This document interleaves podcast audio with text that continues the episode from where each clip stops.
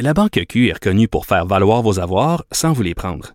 Mais quand vous pensez à votre premier compte bancaire, tu sais, dans le temps à l'école, vous faisiez vos dépôts avec vos scènes dans la petite enveloppe. Hmm, C'était bien beau. Mais avec le temps, ce vieux compte-là vous a coûté des milliers de dollars en frais, puis vous ne faites pas une scène d'intérêt. Avec la Banque Q, vous obtenez des intérêts élevés et aucun frais sur vos services bancaires courants. Autrement dit, ça fait pas mal plus de scènes dans votre enveloppe, ça. Banque Q. Faites valoir vos avoirs. Visitez banqueq.ca pour en savoir plus. Cube Radio.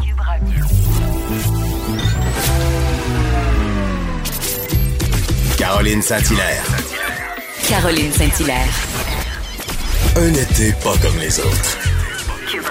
Cube Radio.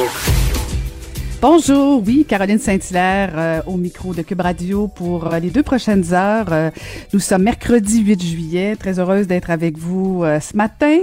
Et ben, pour les fans de football, restez à l'écoute parce que vers la dernière demi-heure, on aura on aura de la grande visite le président des Alouettes de Montréal, Mario Cecchini. Et donc, on va parler football. Et oui, on parle pas juste de politique avec Caroline Saint-Hilaire. Mais avant de parler football, on va parler avec Varda Etienne. Le, commentaire de Varda Etienne, une vision pas comme les autres. Bonjour Varda, est-ce que la pluie t'affecte toi ce matin? Mais pas du tout. Pourquoi ça devrait m'affecter? Ben, je sais pas, j'ai pas. Il y a certaines personnes que ça, ça joue sur le moral, sur euh, l'attitude, tout ça, dont moi. Ah moi, je suis un peu plus lente les jours de pluie? Non, mais moi, je trouve ça beau. Ben, moi aussi, je suis un peu plus lente, mais je trouve ça beau. Il y a quelque chose de, de, de réconfortant, je trouve. Il y a quelque chose d'hyper romantique aussi. Euh, Ah, mon, ouais. Oui, oui. Puis mon gazon, mon plant de basilic et mes 12 plants de tomates sont très heureux. Donc, Bon, moi, dès que mes plants de tomates sont, sont, euh, sont heureux, ben moi, je vois la vie en rose, voilà.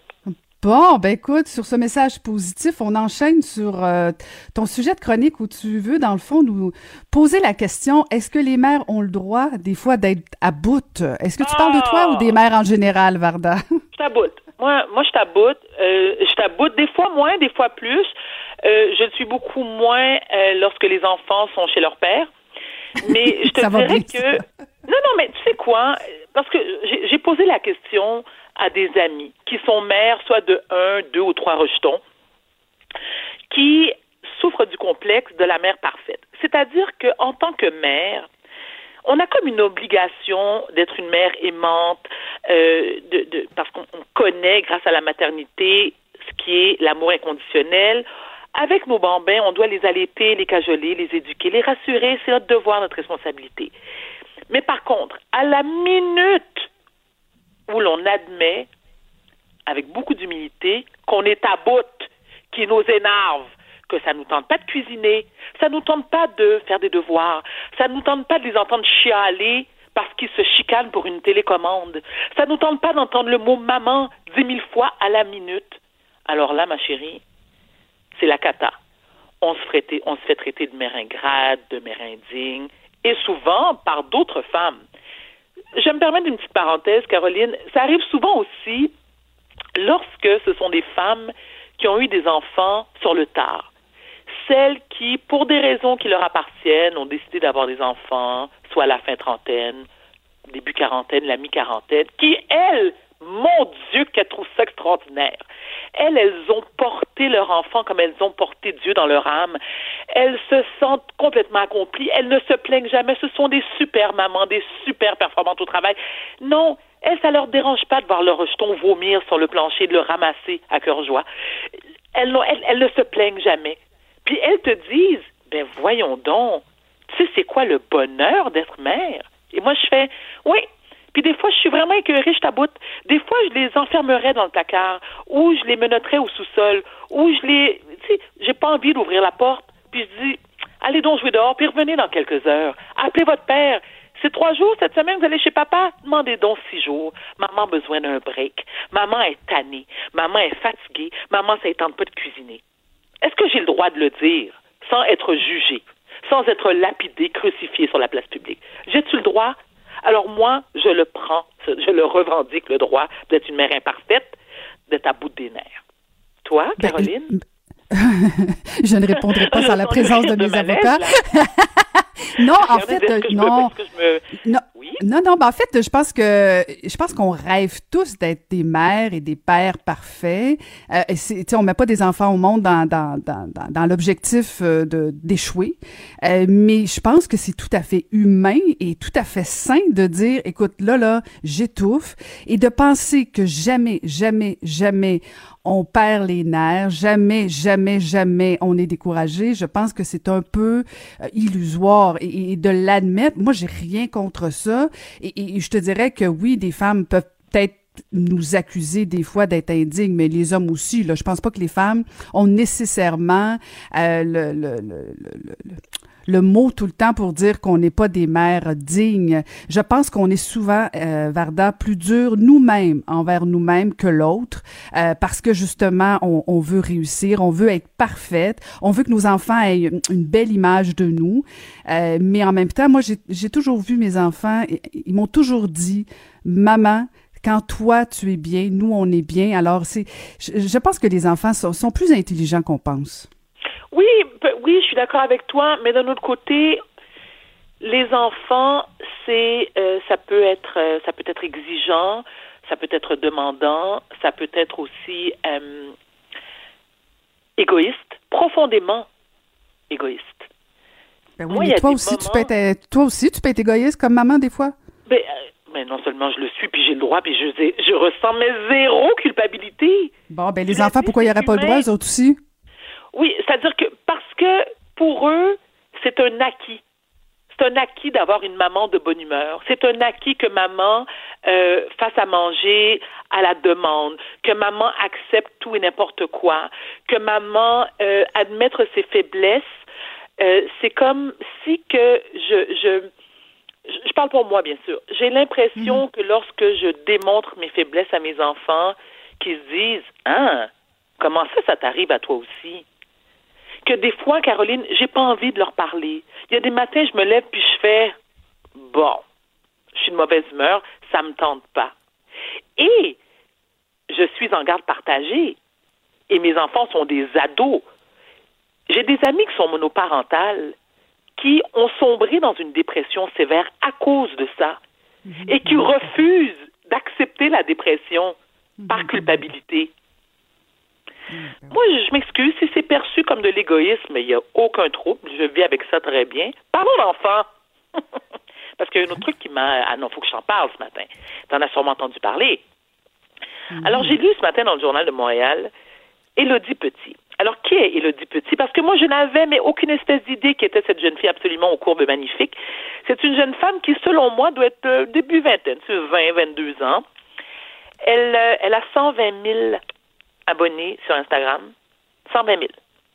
Élodie a publié une photo d'elle avec quatre de ses amis, ses besties, comme elle, comme elle, comme elle aime les appeler, en bikini, une et l'image j'essaie de, de, de, de dire de, de décrire l'image sans être vulgaire c'est-à-dire qu'elles ont l'air d'une brochette.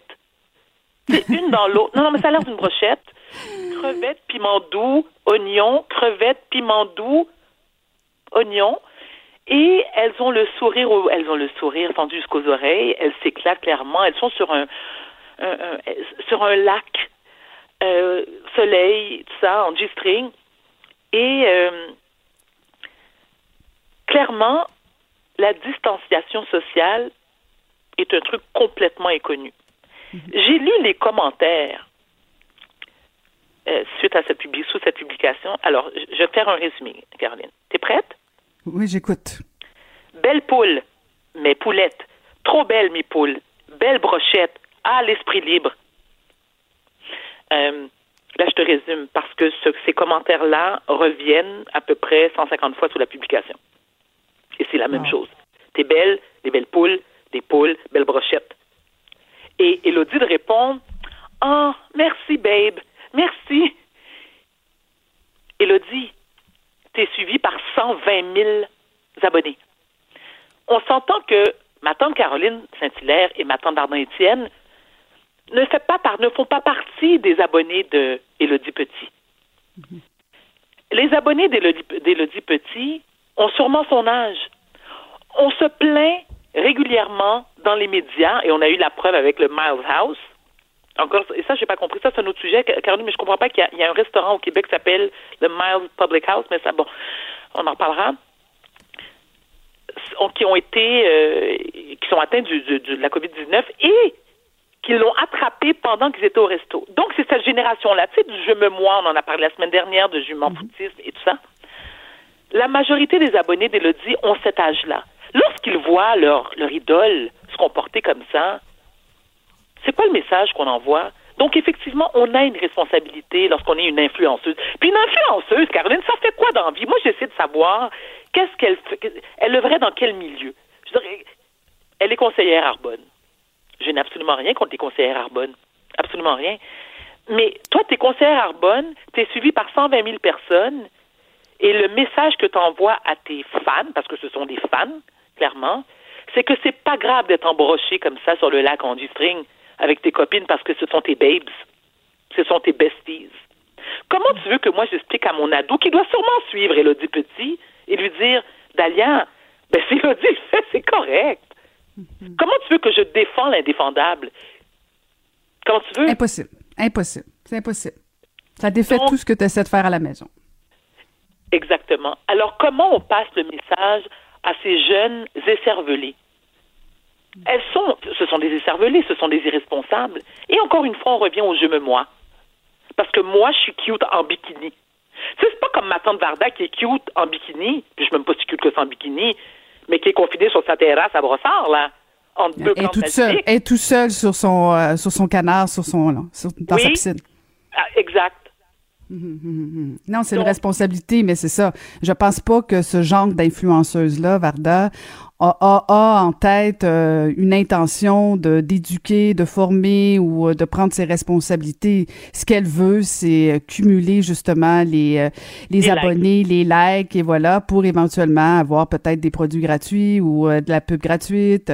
et c'est un danger, c'est un danger. Mais je te dirais, je pousserais plus loin, Varda. L'entreprise qui décide de s'associer à ce genre d'influenceuse-là a aussi une responsabilité. Tout à fait. Tout à fait. Mais ces entreprises-là, comme tu le dis, Caroline, c'est que d'abord et avant tout, le but premier, c'est de vendre leurs produits à n'importe quel prix. Il y a eu un commentaire, un commentaire sur la distanciation sociale, et ça a été écrit par un homme. Hmm. Parce que les autres, les, autres hommes, c'est belle brochette, belle poulette, belle poule, belle poule, belle poule. Et lorsque ce jeune homme a écrit le commentaire, très beau la distanciation sociale, mais Elodie, elle n'a pas répondu. Ouais, ouais. Occasion manquée. Ben oui, elle n'a pas répondu. Tu veux qu'elle dise quoi?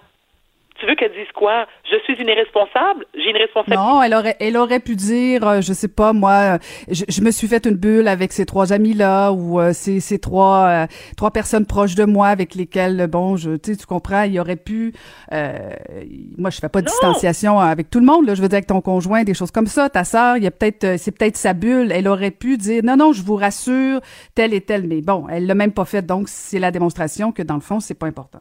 Caroline, ce qu'elle aurait dû faire d'abord et avant tout, c'est d'effacer la publication, la supprimer. Aussi. Hein? Aussi, mais quand tu regardes les autres photos, je pense pas que c'est ça son intention. Non. Mais cute, par exemple. Elle se fait ben, hey, cute, hey, cute. Mais pas plus que toi puis moi. Merci beaucoup, Varda. On se retrouve demain. Caroline. À demain. bonne, journée. La Banque Q est reconnue pour faire valoir vos avoirs sans vous les prendre. Mais quand vous pensez à votre premier compte bancaire, tu sais, dans le temps à l'école, vous faisiez vos dépôts avec vos scènes dans la petite enveloppe. Hmm, c'était bien beau. Mais avec le temps, ce vieux compte-là vous a coûté des milliers de dollars en frais, puis vous ne faites pas une scène d'intérêt. Avec la banque Q, vous obtenez des intérêts élevés et aucun frais sur vos services bancaires courants. Autrement dit, ça fait pas mal plus de scènes dans votre enveloppe, ça. Banque Q, faites valoir vos avoirs.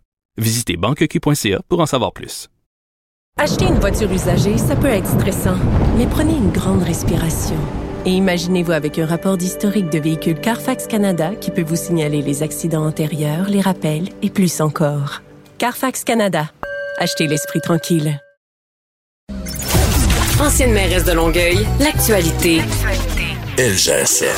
Vous écoutez Caroline Saint-Hilaire, Cube Radio. Le directeur de la santé publique euh, du Québec, euh, Dr Horacio Arruda, était en entrevue ce matin à Cube Radio avec euh, mon collègue Pierre Nantel et il a dit, je le cite, avec ce que je vois actuellement, la balance est en train de pencher vers une action, en parlant bien sûr de son intention de rendre obligatoire le port du masque dans les lieux publics. Et on a pensé en parler avec le, le pardon, excusez-moi, avec le directeur du Centre de recherche de l'Institut de cardiologie de Montréal, Jean-Claude Tardif. Bonjour, Monsieur Tardif. Bonjour. Alors, selon vous, Monsieur Tardif, est-ce que euh, le gouvernement devrait rendre sa recommandation de porter le masque obligatoire? Euh, je crois que oui. Euh, il y a des données maintenant qui existent qui n'existaient pas au début de la crise. Hein, au début, on pensait surtout là, les mains étaient le vecteur le plus important de, transmission. Et les premières données au tout début de la crise de COVID-19 suggérait que c'était pas transféré dans l'air. Et maintenant, il y a des données qui sont pas définitives, mais il y a des données qui suggèrent fortement euh, qu'il pourrait avoir une transmission euh, aérienne, soit par gouttelette ou par aérosol. Alors ça, ça change euh, beaucoup la situation. Alors à mon avis, quand on regarde la situation qui évolué, entre autres aux États-Unis, où la situation est en, est en train de devenir hors contrôle dans plusieurs points chauds aux États-Unis, euh, d'une part, d'autre part, on voit euh, qu'il y a certains pays qui ont réussi à juguler la crise, comme en Chine, entre autres, où ils ont euh, quand même rapidement implanté l'utilisation des masques. À mon avis, je suis en faveur de cette de cette approche-là parce que je crains que les gens déjà semblent penser que la crise est derrière nous et que la situation euh, est sous contrôle, qu'il n'y aura pas de deuxième vague. Alors moi, je suis en faveur de cette euh, de cette décision. Et parlant de la deuxième vague, justement, est-ce que vous avez l'impression que cette deuxième vague-là, qu'on appréhende tous, euh, s'en vient plus rapidement que prévu? J'ai pas de preuve de ça pour ce qui est du Québec. c'est extrêmement impressionnant ce qui survient aux États-Unis actuellement. Là, euh, a un système de santé quand même qui a, une capacité assez euh, euh, impressionnante et il y a plusieurs régions maintenant où il y a beaucoup d'hôpitaux qui sont sursaturés. Miami, Houston, entre autres. ça, ça grandit dans plusieurs autres points chauds, Los Angeles en Californie, Alabama et tout ça. Alors, je pense qu'il y a des raisons pour lesquelles c'est survenu là-bas. C'est pas une bonne nouvelle pour le Canada, ça. Euh, que ça continue d'incuber et de proliférer là-bas. Euh, je suis pas sûr que nos frontières vont être fermées pour un autre cinq ans. Là. Alors, c'est pas une bonne nouvelle. Et euh, oui, je pense qu'il va y avoir une prochaine vague au Québec. La, ça me paraît hautement probable. La date, c'est ça la question qui est plus difficile. Il n'y a personne qui peut qui a une boule de cristal. Mm-hmm. Il y a beaucoup de données qui suggèrent qu'elle pourrait arriver à l'automne, cette deuxième vague-là. Ça me paraît plus probable, mais il n'est pas impossible qu'elle survienne plus tôt. Mhm. Notamment si, euh, parce que vous parlez des frontières, euh, est-ce que le fait d'ouvrir les frontières avec les États-Unis le 21 juillet, si c'est maintenu, on, verra d'ici ce temps-là, est-ce que ça peut pas justement accélérer la deuxième vague? Sans aucun doute. Euh, puis évidemment, je suis pas, je suis pas responsable gouvernemental. Il y aura des décisions extrêmement sérieuses qui doivent être prises, mais il n'y a pas de doute que la réouverture de la frontière canado-américaine dans un contexte où la situation de la COVID-19 euh, est extrêmement inquiétante aux États-Unis, euh, présente un risque pour le Canada. Et, selon vous, docteur Tardif, est-ce que euh, le fait que, par exemple, je voyais dans, dans, la ville de Mercier où bon, il y a eu des cas, des éclosions, et on a finalement euh, amené à une clinique euh, de dépistage, une clinique mobile de dépistage. Est-ce que ce serait pas une avenue euh, intéressante de d'offrir plus de dépistage? Parce qu'on n'a jamais finalement atteint le nombre de dépistages. Est-ce qu'on devrait ben, si surtout, par exemple, on venait de la vient de la région de Montréal métropolitaine, euh, si on part en vacances, est-ce qu'on ne devrait pas automatiquement se faire tester? Alors, avoir davantage de dépistage, c'est un dans, l'espèce de boîte à outils pour tenter de euh, réduire au maximum les complications euh, de, l'évolution défavorable de la COVID-19 le dépistage à haut niveau, ça fait partie des choses qu'on doit faire. Alors, vous avez raison. Euh, tout ce qui va nous amener à davantage de dépistage, vous avez mentionné les cliniques mobiles, c'est une avenue, mais globalement, augmenter la capacité à faire du dépistage avec des résultats rapides dans les dans les régions où sont les, les gens, c'est clairement quelque chose qui doit être fait. Et je pense qu'on doit même augmenter notre capacité de dépistage pour se préparer euh, encore plus qu'au niveau qui est prévu par le gouvernement. Mm-hmm. Avant qu'il y ait la prochaine vague. Oui, exact. Mais pourquoi on n'est pas capable d'augmenter la, fréquence et le nombre de dépistages? Ça, ça semble être très compliqué. Oui, ben, je pense que ça va être faisable euh, éventuellement. Vous savez, au début de la crise, euh, je veux pas être trop technique, là, mais il manquait beaucoup de matériel, pas juste des, des écouvillons pour faire des tests, mais il manquait des matériels de base pour produire ces tests-là. Euh, et par exemple, le laboratoire de santé publique du Québec faisait face, le SPQ faisait face là, à des pénuries importantes euh, pour faire ces tests-là. Bon, parce qu'on était pris un peu de court quant à l'envergure de la crise. Là, je pense, euh, vous savez, à un moment donné, il manquait de respirateurs. Il y a des gens très ingénieux qui ont réussi également à, développer des nouvelles façons de faire. Donc là, je pense qu'on va être capable d'augmenter maintenant que les pénuries de plusieurs de ces du matériel de base euh, est derrière nous, je pense qu'on va être capable d'augmenter euh, encore plus notre capacité de dépistage un peu partout, dont le Québec. Moi, ça, j'ai, ça ne m'inquiète pas. Je pense qu'il y a la capacité de le faire et on doit le faire, à mon avis. Mhm. Mais excusez-moi là, mais c'est parce que me semble que ça fait longtemps qu'on entend ça, euh, puis euh, je, je je sens pas d'augmentation. Et ici, partout dans le monde, on augmente les tests de dépistage et que la deuxième vague arrive ici. Est-ce qu'encore une fois le Québec va pas va pas être pénalisé parce que les autres se seront préparés et pas nous encore une fois? Ben, euh, je, je pense qu'on doit être préparé. moi, j'ai confiance aux gens de la santé publique, dont le laboratoire de santé publique. Il y a des gens de grande qualité là. Euh, puis vous avez raison. Je pense qu'il faut être prêt. Euh, on, a beaucoup appris de la première vague. Et moi, j'ai peu de doutes qu'on on a la capacité d'être prêt pour cette euh, deuxième vague-là. Vous avez raison qu'on parle depuis un certain temps d'atteindre certaines, certaines cibles et qu'elles n'ont pas été tout à fait atteintes. À mon avis, il faut même augmenter ces cibles-là pour bien faire face à la, à la prochaine vague. Mhm. Et au niveau de l'obligation du port du, masque, est-ce que selon vous, on devrait aussi le rendre obligatoire dans les milieux de travail? Parce que bon, on parle des commerces, des lieux publics fermés, mais si, euh, si on imagine des tours euh, euh, à bureau, des choses comme ça, est-ce qu'on doit élargir cette obligation-là, même dans ces milieux-là? Ben, moi, je vais vous parler juste sur une base scientifique. Il y a évidemment la réalité après ça, puis la santé publique, puis la réalité des, travailleurs, des compagnies, tout ça, mais mon niveau d'inquiétude, face à l'évolution euh, au cours des prochains mois euh, me suggère que il faut garder les mesures de distanciation sociale, toutes les mesures, la palette de mesures qu'on qu'on a mis en place pour tenter de freiner la progression. Et le masque, maintenant qu'on comprend la transmission aérienne du virus qui est fort probable, je pense que le masque est un outil extrêmement utile. Et oui, moi, dans les milieux fermés, et puis il faudra voir ce qui est possible de faire, puisque la tolérabilité sociale à, plus long terme de ça. Mais à mon avis, euh, à tout le moins pour le reste de l'année, euh, il serait euh, désirable d'étendre les politiques de port de masque au,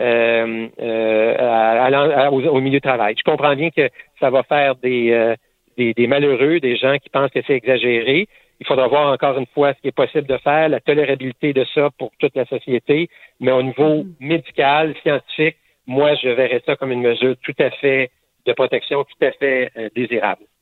Mm-hmm. Et Monsieur vous, euh, vous avez déjà parlé de la colchicine, euh, qui est un médicament efficace pour adoucir supposément les complications liées à la COVID. Est-ce que vous pouvez nous en parler un petit peu? C'est rendu où exactement? Et vous en êtes où aussi au niveau des recherches? Oui, avec plaisir. Ben, on a, on a beaucoup d'espoir dans cette approche-là euh, parce que, vous savez, les gens qui développent les complications de la COVID, là, c'est-à-dire euh, l'insuffisance respiratoire, intubation, hospitalisation, décès, y a, on, croit bien qu'une bonne partie de ces complications-là, ou en fait l'ensemble de ces complications-là, qui sont pas nécessairement dues au qu'il y a plus de virus dans le poumon, mais c'est bien votre propre système immunitaire, vos propres globules blancs qui se mettent à attaquer vos organes, dont les poumons. Alors, prévenir cette réaction immunitaire inflammatoire, on pense que ça va prévenir les complications. C'est le but de l'étude avec la colchicine qu'on appelle l'étude Col Corona. On a eu une bonne nouvelle euh, il y a deux semaines où le comité euh, indépendant qui surveille notre étude, qui est un comité international très prestigieux, nous a dit, on a passé la première étape, là, qui est de dire l'étude n'est pas inutile, c'est-à-dire on, on, a passé le test de la futilité, ce qui nous fait dire qu'il y a fort probablement un bénéfice du médicament. Ils nous ont demandé de se rendre à la prochaine étape, euh, de compléter le recrutement d'un autre 1300 patients euh, pour terminer euh, la, la, la, la, cohorte qu'on a besoin pour refaire l'analyse. On espère terminer ça dans le courant de l'été et on espère pouvoir, avant la fin là, de, de l'été 2020, vous donner des résultats positifs. Mais je je les connais pas plus que vous, mais on est très optimiste. Et si un médicament aussi peu dispendieux que la colchicine, qui ne nécessite pas d'injection, qui est peu coûteux pour la société, pouvait prévenir les complications, ça, ça serait, en anglais, on dit un game changer, là. Ça changerait la donne euh, beaucoup pour la société en attendant un éventuel vaccin. Et, avant de conclure justement sur le vaccin, est-ce que vous en savez plus? Euh, Est-ce que ça, évolue bien? Est-ce que on parle encore d'une autre grosse année avant d'aboutir à un, vaccin? Bon, euh, alors normalement c'est un développement accéléré. Vous avez raison. Normalement, deux, trois, quatre, cinq ans, ce n'est pas rare le développement de vaccins il y a un effort colossal, scientifique et financier. Euh, il y a un nombre incroyable de, vaccins en développement. Il y en a quelques-uns qui sont devant les autres, qui paraissent euh, euh, prometteurs. Maintenant, il y a, bon, il y a des gens, entre autres aux États-Unis, qui nous disent que peut-être on aura un vaccin avant la fin de l'année. C'est pas impossible, c'est étonnant, mais c'est pas impossible. quand j'entends Dr. Fauci, qui est le directeur euh, de l'Institut des, infections aux États-Unis dire ça, c'est un homme tout à fait crédible. Donc, s'il le dit, ça a du poids. Maintenant, je veux pas finir trop sur une mauvaise note, mais je voudrais pas non plus que les gens pensent que nécessairement c'est la solution à tout. Je m'explique. Euh, il n'y a jamais eu un vaccin pour un coronavirus comme le COVID. Là. Il n'y a jamais eu un vaccin pour le coronavirus qui a fonctionné, de un. Deuxièmement, il n'est pas certain que l'immunité qui va être offerte par un vaccin comme ça va vous protéger à vie. Là. On ne parle pas d'un vaccin comme, comme, comme, contre la rougeole euh, ou la varicelle. Alors, il est possible que l'immunité soit temporaire et il est possible que l'immunité soit seulement partielle. Euh, si on prend le, vaccin contre la grippe, c'est pas un vaccin qui vous protège entièrement. Alors, je pense que ce serait une étape dans la bonne direction, mais je le dis pour pas que les gens pensent que ben c'est résolu, euh, les scientifiques vont nous arriver avec un vaccin, euh, j'ai pas besoin de porter de masque, c'est derrière nous, la vie est belle. Je suis inquiet, je pense un peu comme docteur Judas quand je vois des images sur des plages ou dans des bars où euh, c'est en partie pour ça euh, que la situation est complètement hors contrôle aux États-Unis. Et je pense qu'il ne faudrait pas détruire tous les efforts des Québécois pendant trois mois en pensant faussement que la, la crise est passée et résolue. Ben c'est un juste rappel. Euh, merci beaucoup. Euh, donc d'ici ce temps-là, on va porter nos masques parce que de toute évidence, c'est pas pour demain la veille qu'on aura un vaccin. Merci infiniment, euh, Monsieur Tardif. Je rappelle que vous êtes directeur du centre de recherche de l'Institut de cardiologie de Montréal. À la prochaine, Monsieur Tardif. Merci. La Banque Q est reconnue pour faire valoir vos avoirs sans vous les prendre. Mais quand vous pensez à votre premier compte bancaire, tu sais, dans le temps à l'école, vous faisiez vos dépôts avec vos scènes dans la petite enveloppe. Hmm, c'était bien beau. Mais avec le temps, à ce compte-là vous a coûté des milliers de dollars en frais, puis vous ne faites pas une scène d'intérêt. Avec la banque Q, vous obtenez des intérêts élevés et aucun frais sur vos services bancaires courants. Autrement dit, ça fait pas mal plus de scènes dans votre enveloppe, ça. Banque Q, faites valoir vos avoirs. Visitez banqueq.ca pour en savoir plus. Acheter une voiture usagée sans connaître son historique, ça peut être stressant. Mais prenez une pause. Et procurez-vous un rapport d'historique de véhicule Carfax Canada pour vous éviter du stress inutile. Carfax Canada. Achetez l'esprit tranquille. Caroline Saint-Hilaire. Le divertissement radio de vos vacances. Cube Radio. On peut le lire euh, dans le Journal de Québec et le Journal de Montréal. Claude Villeneuve. Bonjour, Claude. Bonjour, Caroline. Alors, tu as, entendu l'échange avec Jean-Claude Tardif euh, sur le fameux masque. Alors, euh, de toute évidence, le gouvernement du Québec n'aura pas tellement le choix d'obliger le port du masque, hein, Claude? Ben écoute, c'est exactement les mots que j'aurais pris. On n'aura pas le choix. Et je trouve ça décevant parce que moi-même, bon, je, le porte le masque quand je vais dans les, les, commerces à grande surface, les épiceries, tout ça, et je déteste ça. je pense qu'il y a beaucoup de gens pour qui c'est inconfortable, mais c'est, ça, ça, aurait été souhaitable qu'on n'en vienne pas là. Ça aurait été souhaitable qu'on n'ait pas besoin d'imposer ça. D'autant plus que euh, il y a des gens qui sont très hostiles à ça. Je, je crains que ça, ça, provoque une espèce de ressac contre l'ensemble des directives de santé publique si on arrive là. Et euh, la, vérité, il faut, regarder la, la, la, réalité en face. C'est que bon, il y a beaucoup de gens qui font pas attention présentement. On en parle. J'imagine dans des parties, dans des euh, Instagrammeurs là, qui font la fête sur sur euh, leur profil en ligne. Face au danger de la deuxième vague, on parle beaucoup des États-Unis. Il y a d'autres pays comme Israël, disons, euh, où euh, la deuxième vague frappe, ça n'a aucun sens. Moi, je pense qu'on on en arrive à cette éventualité-là, même si c'est malheureux. Mm-hmm. Ben, puis tu as raison de dire qu'il va peut-être avoir certaines personnes là, qui, qui vont se rebeller un peu contre la santé publique, tout ça. J'ai hâte de voir l'angle que le gouvernement va prendre et peut-être que en fait, je, trouvais euh, la réponse de Jean-Claude Tardif, euh, le directeur, euh, particulièrement, peut-être, il y a peut-être un angle pour le gouvernement de dire que les nouvelles études, les nouvelles conclusions qui disent que ben maintenant on peut l'attraper dans l'air, c'est peut-être la, la, la, motivation que le gouvernement du Québec aura pour pour annoncer que on rend ça obligatoire. Parce que si c'est juste une réaction au fait qu'il y a eu des cabochons, je trouverais ça un peu particulier. Mais si on nous annonce que au niveau de la santé, il y a une information complémentaire, ben peut-être que ça va convaincre certaines autres personnes, non? Oui, d'autant plus que euh, euh, le gouvernement, euh, en fait, la direction de la santé publique, ça un peu acheté du trop parce que, bon, tu te rappelles, ça, c'est presque une saga. Là. Au début, on nous disait que le masque, là, ça donnait rien, c'était une fausse sécurité. bon, à, certains égards, ça, ça, peut être vrai dans le sens que le masque, ça règle pas tout. Il y a quand même de, faut quand même faire attention à d'autres aspects.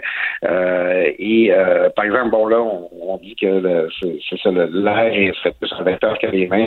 moi, j'aurais continué de me laver les mains pareil si je porte un masque. Euh, donc, euh, le, gouvernement euh, donne l'apparence d'avoir envoyé des messages contradictoires là-dessus. Ben, en fait, c'est pas juste l'apparence, il l'a fait. Puis, tu sais, mm-hmm. en, santé publique, Caroline, la, force d'une directive, d'une mesure, c'est que la directive soit simple, qu'elle soit répétée souvent, parfois pendant plusieurs années. On les connaît, les directives, là, en, général, là, pour rester en bonne santé. Là. Manger des légumes, pas trop de viande, faire de l'activité physique trois fois par semaine, euh, mettez un cordon si vous n'êtes pas avec votre partenaire régulier. Tu sais, c'est des petits messages simples que les gens appliquent à peine. Alors là, sur le masque, on, on leur a dit d'abord que c'était pas utile. Après ça, on leur a dit, ah, ben, ça peut être utile, ça peut quand même aider dans certaines circonstances. Puis là, ben, il, va falloir euh, il va falloir implanter ce comportement-là. Alors oui, le gouvernement va devoir se justifier avec des nouvelles euh, données scientifiques là, euh, comme celles que tu évoques, mais c'est aussi à l'usage, là, c'est qu'on constate le 2 mètres là, dans les lieux publics, là, ça se peut pas toujours, ça se peut pas la plupart du temps.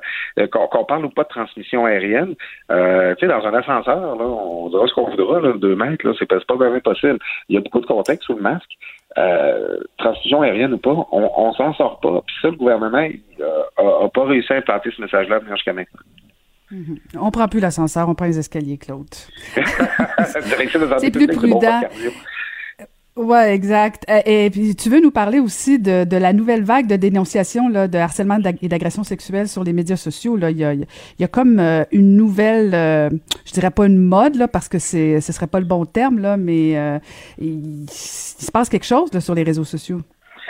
Écoute, c'est, assez spécial parce qu'on on s'attendait pas à ça. bon, des gens qui, des, des, jeunes femmes, évidemment, principalement, qui qui nomment euh, des, des, des, influenceurs du web, euh, des, euh, surtout des, des gens du, du milieu de l'humour qui auraient profité un peu de leur popularité puis de leur accès à des fans, souvent dans, un très jeune âge, là, pour bon, avoir des, tenir des propos, avoir des approches inappropriées, parfois même des faveurs là, euh, à leur endroit. Moi, je, en tout cas, c'est, pourquoi c'est surprenant, c'est que bon, l'actualité a tellement été occupée par la COVID ces derniers temps que là, on dirait qu'on revit tout en accéléré. Là. On a eu, il y a la question qui n'est pas encore finie, Black Lives Matter, on discute beaucoup de racisme présentement. Puis là, c'est comme si on vivait en attendant la deuxième vague de coronavirus, ce serait la deuxième vague de MeToo. Euh, donc, euh, oui, puis tu as raison de dire, c'est pas une mode. Il, faut que ces choses-là soient discutées, il faut qu'il y ait une libération de parole, il faut que ça aille dans, l'espace Moi, mon inquiétude, toutefois, c'est qu'on on parle un petit peu de faire de la nuance sur le, le spectre, je, dirais, là, du comportement inapproprié. Euh, puis on le voit des fois, euh, dénonciation certains comportements qui effectivement doivent être dénoncés, euh, des propos qui ont été tenus, une façon d'approcher quelqu'un qui était trop agressif ou qui était qui n'est pas compte, disons, de toutes les règles du consentement. Euh, moi, ce qui m'inquiète toutefois, c'est que qu'on de faire la différence entre le, les propos inacceptables qui auraient été tenus ou qui ont mis quelqu'un mal à l'aise, ça, ça se règle.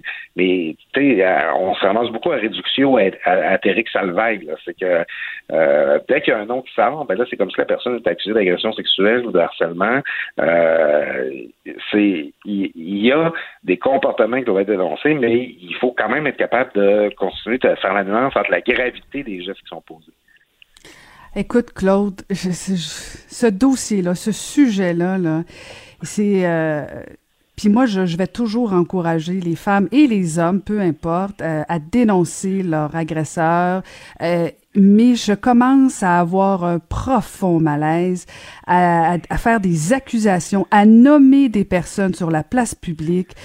J'ai un profond, profond malaise et et c'est sûr, admettons, là, partons du principe que c'est vrai. Quelqu'un lance, telle personne m'a agressé, parfait, oui, dénonce, va voir la police, poursuit. Mais quand tu le fais sur la place publique, je trouve, je trouve, Claude, que, euh, écoute, c'est, euh, c'est dangereux et surtout, ça fait la démonstration qu'on va se le dire, notre système judiciaire va vraiment pas bien. Parce que pourquoi ces victimes-là sont pas allées euh, dans le système de la justice? Ils se sentent obligés d'aller sur les réseaux sociaux comme ça. Puis en même temps, tu comprends, Claude, que si je fais un post Facebook puis je dis Claude Villeneuve euh, m'a agressé sexuellement. Je suis désolée, Claude, ta vie est finie. Et euh, le système de justice, c'est pas censé être ça. Mais en même temps, je comprends que la, tu, l'as bien dit, la libération de parole est importante pour une victime, mais il faut absolument, ce que ça dit là, ton sujet là, ce que ça doit envoyer comme message au gouvernement du Québec, c'est que le système judiciaire marche pas, puis il faut le régler au plus sacrant. Oui, ben euh, effectivement. Pourquoi les gens, les, euh, les, personnes préfèrent s'exprimer sur les réseaux sociaux qu'aller voir un policier? C'est qu'on dirait qu'elles euh, ont le sentiment qu'elles vont être davantage entendues? Le font là-dessus. Là, tu te sens fort parce que tu es en groupe, tu exposes ta vulnérabilité, mais là, tu vas recevoir du soutien, il va y avoir des gens qui vont qui vont porter ton message, puis ben, manifestement, il y a plusieurs personnes qui ont le sentiment que euh, leur, euh, disons leur, leur plainte, leur doléance vont être euh, leur, leur témoignages vont être mieux reçus de cette manière-là. Vois, la petite ce que j'apporte, c'est que sais, c'est pas tous les les, les, conflits de cette nature-là, c'est pas toutes les, les, les, les, disons en tout cas, on, on, cherche toujours le terme à, à, utiliser. On parle d'agression, on parle de comportement inapproprié. C'est c'est pas toutes ces affaires-là qui méritent d'être euh, d'être judiciarisées. Euh, tu sais, dans le sens, parce que comme je te dis, il y a, y a un spectre. Des fois, c'est des paroles déplacées. Euh, des fois, c'est des avances trop insatisfaisantes. Des fois, c'est une, une agression en bonne et due forme, là, avec tout le qu'on peut imaginer. C'est des affaires qui, euh, qui parle dans la vie. Moi, ça, m'est déjà arrivé de dire, par exemple, euh, à, une femme que j'avais côtoyée, je regarde, regarde, écoute, la manière dont je t'ai parlé cette fois-là, ça n'avait pas de bon sens, j'aurais pas dû faire ça. Euh, on a tous des apprentissages à faire. Puis, je pense que c'est, pas toujours, c'est, ça la nuance qu'on c'est que c'est c'est pas la voie judiciaire qui est la façon de régler tous les conflits qu'on a sur cette question-là. C'est pour ça que c'est important qu'on en parle. Mais oui, effectivement, à partir du moment où quelque chose se retrouve sur les réseaux sociaux comme ça, ben ça laisse des traces à jamais. Puis on fait plus la différence entre ce qui est justement une, un malentendu, une mésentente, qu'un comportement qu'on aurait dû avoir qui aurait été différent, puis euh, vraiment euh, ce ce qu'on appelle un viol. Ben oui, puis ça laisse des cicatrices, là, veut, veut pas, tu sais.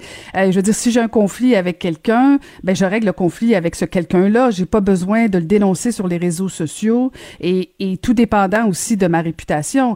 Tu sais, si je suis suivi par quatre personnes puis que je dis Claude Villeneuve a pas été gentil, euh, il, a, il, a, fouillé dans mon assiette, euh, ben c'est une chose. Mais si je suis suivi par 250 000 personnes puis que je dis que Claude Villeneuve a pas fait la vaisselle, ben tu comprends que toi tu veux te défendre, t'as pas la même Euh, je, trouve que ça devient un peu euh, du, du bitchage facile. Si tu as été victime, porte, porte plainte. Si le système judiciaire est à réformer, réformons-le. Mais si tu as un problème avec une personne euh, dans un party ou euh, dans un événement X, règle ça avec cette personne-là. Mais tu sais, détruire des, des, des, réputations. Je veux dire, si on faisait ça là, sur une entreprise, si je je suis pas certaine qu'on a même le droit au plan légal, Claude, euh, si je dis une nom, un nom d'entreprise, comme quoi j'ai eu du mauvais service, tu sais, à la limite, plains-toi à l'entreprise. Je sais pas, je, peut-être que je suis vieux jeu, là, mais euh, j'apprécie ta nuance sur le fait que des fois, c'est des problèmes d'attitude, de comportement qu'il faut dénoncer, mais dénonçons-le à la personne. J'ai pas besoin de le savoir, moi, sur Facebook, que t'as pas été fin samedi soir, euh, Claude. Oui, ben effectivement. Puis est-ce que c'est le forum approprié? On peut se poser la question. Euh, puis oui, ça devient un immense porte-voix pour pour plusieurs personnes, euh, notamment, ben c'est ça, on, en, on tout le temps, là, notamment certaines personnes qui sont en position d'influence. Et mm-hmm. en tout cas, j'ai l'impression que dans cet été très covidien, on va avoir encore quelques nouvelles comme celle-là. Il y a matière à réflexion. Ben merci beaucoup, c'est toujours intéressant. Alors, je rappelle qu'on peut te lire dans le Journal de Québec et Journal de Montréal. Merci, Claude Villeneuve. Bon, ben, bonne journée à toi, Caroline. La Banque Q est reconnue pour faire valoir vos avoirs sans vous les prendre. Mais quand vous pensez à votre premier compte bancaire, tu sais, dans le temps à l'école, vous faisiez vos dépôts avec vos scènes dans la petite enveloppe.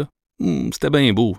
Mais avec le temps, ce vieux compte-là vous a coûté des milliers de dollars en frais, puis vous ne faites pas une scène d'intérêt. Avec la Banque Q, vous obtenez des intérêts élevés et aucun frais sur vos services bancaires courants. Autrement dit, ça fait pas mal plus de scènes dans votre enveloppe, ça. Banque Q, faites valoir vos avoirs. Visitez banqueq.ca pour en savoir plus. Acheter une voiture usagée sans connaître son historique, ça peut être stressant. Mais prenez une pause. Et procurez-vous un rapport d'historique de véhicule Carfax Canada pour vous éviter du stress inutile. Carfax Canada. Achetez l'esprit tranquille. Caroline Saint-Hilaire. Pas d'enveloppe brune, pas de lobbying. Juste la vraie bonne radio, dans les règles de l'art. Cube Radio. La ville de Mercier est tout prise avec une éclosion qui a forcé la fermeture de plusieurs commerces et euh, on, veut, on veut en parler avec euh, la mairesse de Mercier, Lise Michaud. Bonjour, Madame la mairesse. Bonjour. Alors, vous avez eu, euh, vous avez eu une belle réponse positive de la part du gouvernement du Québec. que C'est aujourd'hui que sera déployée la clinique mobile de dépistage pour votre ville suite à l'éclosion? Ça va être demain matin. Demain matin, demain matin, excusez-moi. Donc, euh, vous aviez une réponse favorable et vous êtes contente, j'imagine? C'est la bonne nouvelle. Tout à fait. Euh, la bonne nouvelle dans la mauvaise, mais effectivement, on a eu euh, une très belle collaboration avec la santé publique depuis le tout début et ça se concrétise encore aujourd'hui par l'acceptation rapide d'avoir une clinique mobile sans rendez-vous sur le territoire de Mercier demain à partir de 9h30 à notre centre communautaire. Alors pour les gens qui nous écoutent là, parce que pourquoi la ville de Mercier avait tant besoin de, d'une clinique comme ça mobile, disons que ça a fait effort chez vous, Madame la mairesse? Ben en fait, c'est pas sur notre territoire que ça l'a fêté, c'est dans une municipalité voisine où il y a eu un, bon parti de jeunes. Euh, par contre, il y a plusieurs jeunes de Mercier qui ont participé à cette euh, à cette fête. Et euh, bon, ces jeunes travaillent dans nos entreprises et ça a fait euh, comme boule de neige. Là, et on a eu plusieurs entreprises qui ont fermé pour de la désinfection et qui ont pu réouvrir par la suite. On a des entreprises qui sont encore fermées aujourd'hui depuis la fin de semaine et aujourd'hui sont encore fermées parce qu'ils attendent les résultats de, de tests que leurs employés ont passés. Et il y a d'autres entreprises qui sont fermées de façon préventive parce que justement, c'est des jeunes qui travaillent majoritairement dans leur installation et de façon préventive, ils ont préféré fermer. Et la clinique de demain, ben, elle va donner un coup de main à ces entreprises-là pour que leurs jeunes viennent passer les tests de façon plus rapide et en même temps, ben, la, famille et l'entourage de ces jeunes-là aussi. Donc, on est bien fiers de pouvoir euh, répondre rapidement à ces jeunes pour à ces gens pour pouvoir les, sécuriser et qu'ils puissent repartir leur activité euh, d'entreprise. Mm-hmm. Est-ce que ça, ça vous confirme que vous devriez, comme la ville de Montréal, rendre le port du masque obligatoire ben, en fait, on en a discuté hier soir au Conseil. Vous savez, Mercier, on est 14 000 de population. Donc, euh, même si Mercier avait mis depuis longtemps l'obligation du port du masque dans les endroits publics, qu'on vient de vivre actuellement, puis ce qu'on vit, on l'aurait vécu quand même parce que ça s'est passé dans une ville à côté. Fait que moi, je pense que la décision du Conseil, ça a été, il faut se fier à la santé publique. Il faut que cette directive-là, cette obligation-là vienne de la santé publique et du gouvernement du Québec pour que ça s'applique dans toutes les municipalités parce que sinon, euh, ça va être un, faux sentiment de sécurité. Sinon, euh, les gens qui, qui se passent dans notre territoire ne savent pas que ça prend le masque et tout. Euh, euh, nos gens qui vont sortir, de, ils n'auront plus l'obligation. Donc, c'est un faux sentiment de sécurité. Fait qu'on s'est dit, on est mieux de se coller à la santé publique. Puis, on, on, lit dans les médias là, que la santé publique est en train de plancher là-dessus et que rapidement, on devrait avoir une décision du gouvernement du Québec. Fait que on va se coller à cette décision-là. Si je comprends bien, c'est les élus municipaux qui auront forcé le gouvernement du Québec à bouger sur le port du masque obligatoire. Ben, je peux pas aller jusque-là, mais euh, effectivement, on, le recommande fortement pour que ce soit la même directive pour tout le monde. Fait comme ça, il n'y aura pas de confusion. Tout le monde va avoir la même information et ça va être clair partout sur tout le territoire. Mhm. Et vous parlez du fait que c'était euh, dans une ville voisine où avaient lieu euh, les fêtes, tout ça. Et c'est quoi le, sentiment de vos citoyens, justement, qu'il y a eu un peu de laxisme euh, et qu'il y a eu des, abus comme ça, parce que ça, ça, ça rejaillit sur l'ensemble de votre municipalité? Tout à fait. Ben, je pense que c'est un peu euh, comme nous quand on était jeunes, c'est un peu l'insouciance, euh, le sentiment de, de, qu'on peut affronter n'importe quoi sans avoir conscience que les impacts que ça peut avoir sur notre entourage, sur nous-mêmes évidemment, mais sur l'entourage, c'est un peu l'insouciance. On, on peut pas dire qu'on n'a pas eu d'informations dans les derniers mois, que ce soit par les municipalités, par le gouvernement, par la santé publique. On en a tellement parlé. Euh, les écoles ont été fermées et tout, mais les jeunes, on dirait que certaines personnes ont ont, comme cette insouciance-là, mais j'espère que l'expérience qu'on est en train de vivre actuellement va, va faire en sorte que nos jeunes et nos moins jeunes être plus conscients que les décisions qu'on prend, y ont un impact sur toute une communauté. J'espère que ça va servir d'exemple. Mm-hmm. Comment ça a été géré euh, la COVID dans votre municipalité pendant la pandémie et pendant le confinement? Ben, en fait, je trouve que ça a permis à la municipalité de, de se serrer les coudes. Euh, bon, on a mis en place à la ville rapidement les marmitons de Mercier. On livre des repas gratuits aux citoyens qui sont dans le besoin, qui ont perdu leur emploi ou euh, et vice versa. Donc, et ce, ce, ces marmitons-là, on a comme objectif que ça va continuer dans le temps, même après la COVID. On veut que ça continue pour pouvoir offrir ce service-là à nos citoyens qui sont dans le besoin. Mais on a eu les appels aux personnes âgées. On a eu 150 bénévoles qui se sont levés puis ont dit nous, on va s'occuper de notre monde, on va vous aider à, s'occuper de nos, citoyens. Donc, ça a été vraiment un beau sentiment de, collectif que les gens se sont pris en main. C'est une communauté engagée. Puis euh, ça, je trouve que ça nous a amené euh, davantage ce sentiment-là dans notre population. Par contre, il y a des impacts extrêmement négatifs euh, sur, sur la santé, sur euh, la santé financière de nos entreprises qui ont dû fermer leurs portes. Fait qu'il faut être, euh, faut être solidaire. Nos entreprises locales nous ont beaucoup aidé à amener, à, à, donner des, des, repas gratuits, exemple, et des choses comme ça. Ben aujourd'hui, il faut faire un retour d'ascenseur, puis il faut encourager l'achat local. Il faut arrêter de magasiner sur les, les, les, sites internet qui, qui, qui viennent de, de, la Chine et tout. Et il faut revenir à l'achat local et à serrer les coudes dans notre région. Moi, je pense que ça va nous servir de leçons, euh, ce qu'on a vécu, puis ce qu'on vit actuellement, puis ce qu'on va vivre dans les prochains mois. Mhm. Madame la mairesse, vous parlez de santé financière. Est-ce que la ville de Mercier euh, est jongle avec une augmentation de taxes pour, pour ses citoyens? Est-ce qu'il y a des impacts de la COVID sur votre budget à venir? Ben écoutez, je suis pas en mesure de vous dire exactement ce que ça va donner comme résultat, mais je peux vous dire qu'on ne veut pas que ça ait un impact sur le compte de taxes parce que nos citoyens ont aussi eu un impact sur leurs finances personnelles. Fait que de, ça serait trop facile de, de, de redonner ce fardeau-là directement aux citoyens. Il faut innover, il faut trouver des façons de faire. Euh, c'est vrai que ça nous a coûté cher. Euh, le gouvernement du Québec nous a dit qu'il nous viendrait en aide aux municipalités pour, euh, pour assumer ces, cette charge additionnelle qu'on a eue. donc, on, va espérer que le gouvernement du Québec, effectivement, va nous venir en aide. Mais il faut aussi, nous, en tant que municipalité, essayer d'innover, couper dans nos dans, dans, dans des dépenses qu'on aurait prévues, les retarder dans le temps, mais il faut absolument pas dire la solution facile, on va, on va relayer ça à nos, citoyens sur le compte de taxes. Là. On peut pas faire ça. Mm-hmm. Ben, j'ai très hâte de voir ça. Merci beaucoup de nous avoir parlé, Madame la mairesse. Ben, merci à vous. Bonne journée. Merci. Merci. C'est Alice Michaud, la mairesse de Mercier. La Banque Q est reconnue pour faire valoir vos avoirs sans vous les prendre. Mais quand vous pensez à votre premier compte bancaire, tu sais, dans le temps à l'école, vous faisiez vos dépôts avec vos scènes dans la petite enveloppe. Hmm, c'était bien beau. Mais avec le temps, ce vieux compte-là vous a coûté des milliers de dollars en frais, puis vous ne faites pas une scène d'intérêt. Avec la banque Q, vous obtenez des intérêts élevés et aucun frais sur vos services bancaires courants.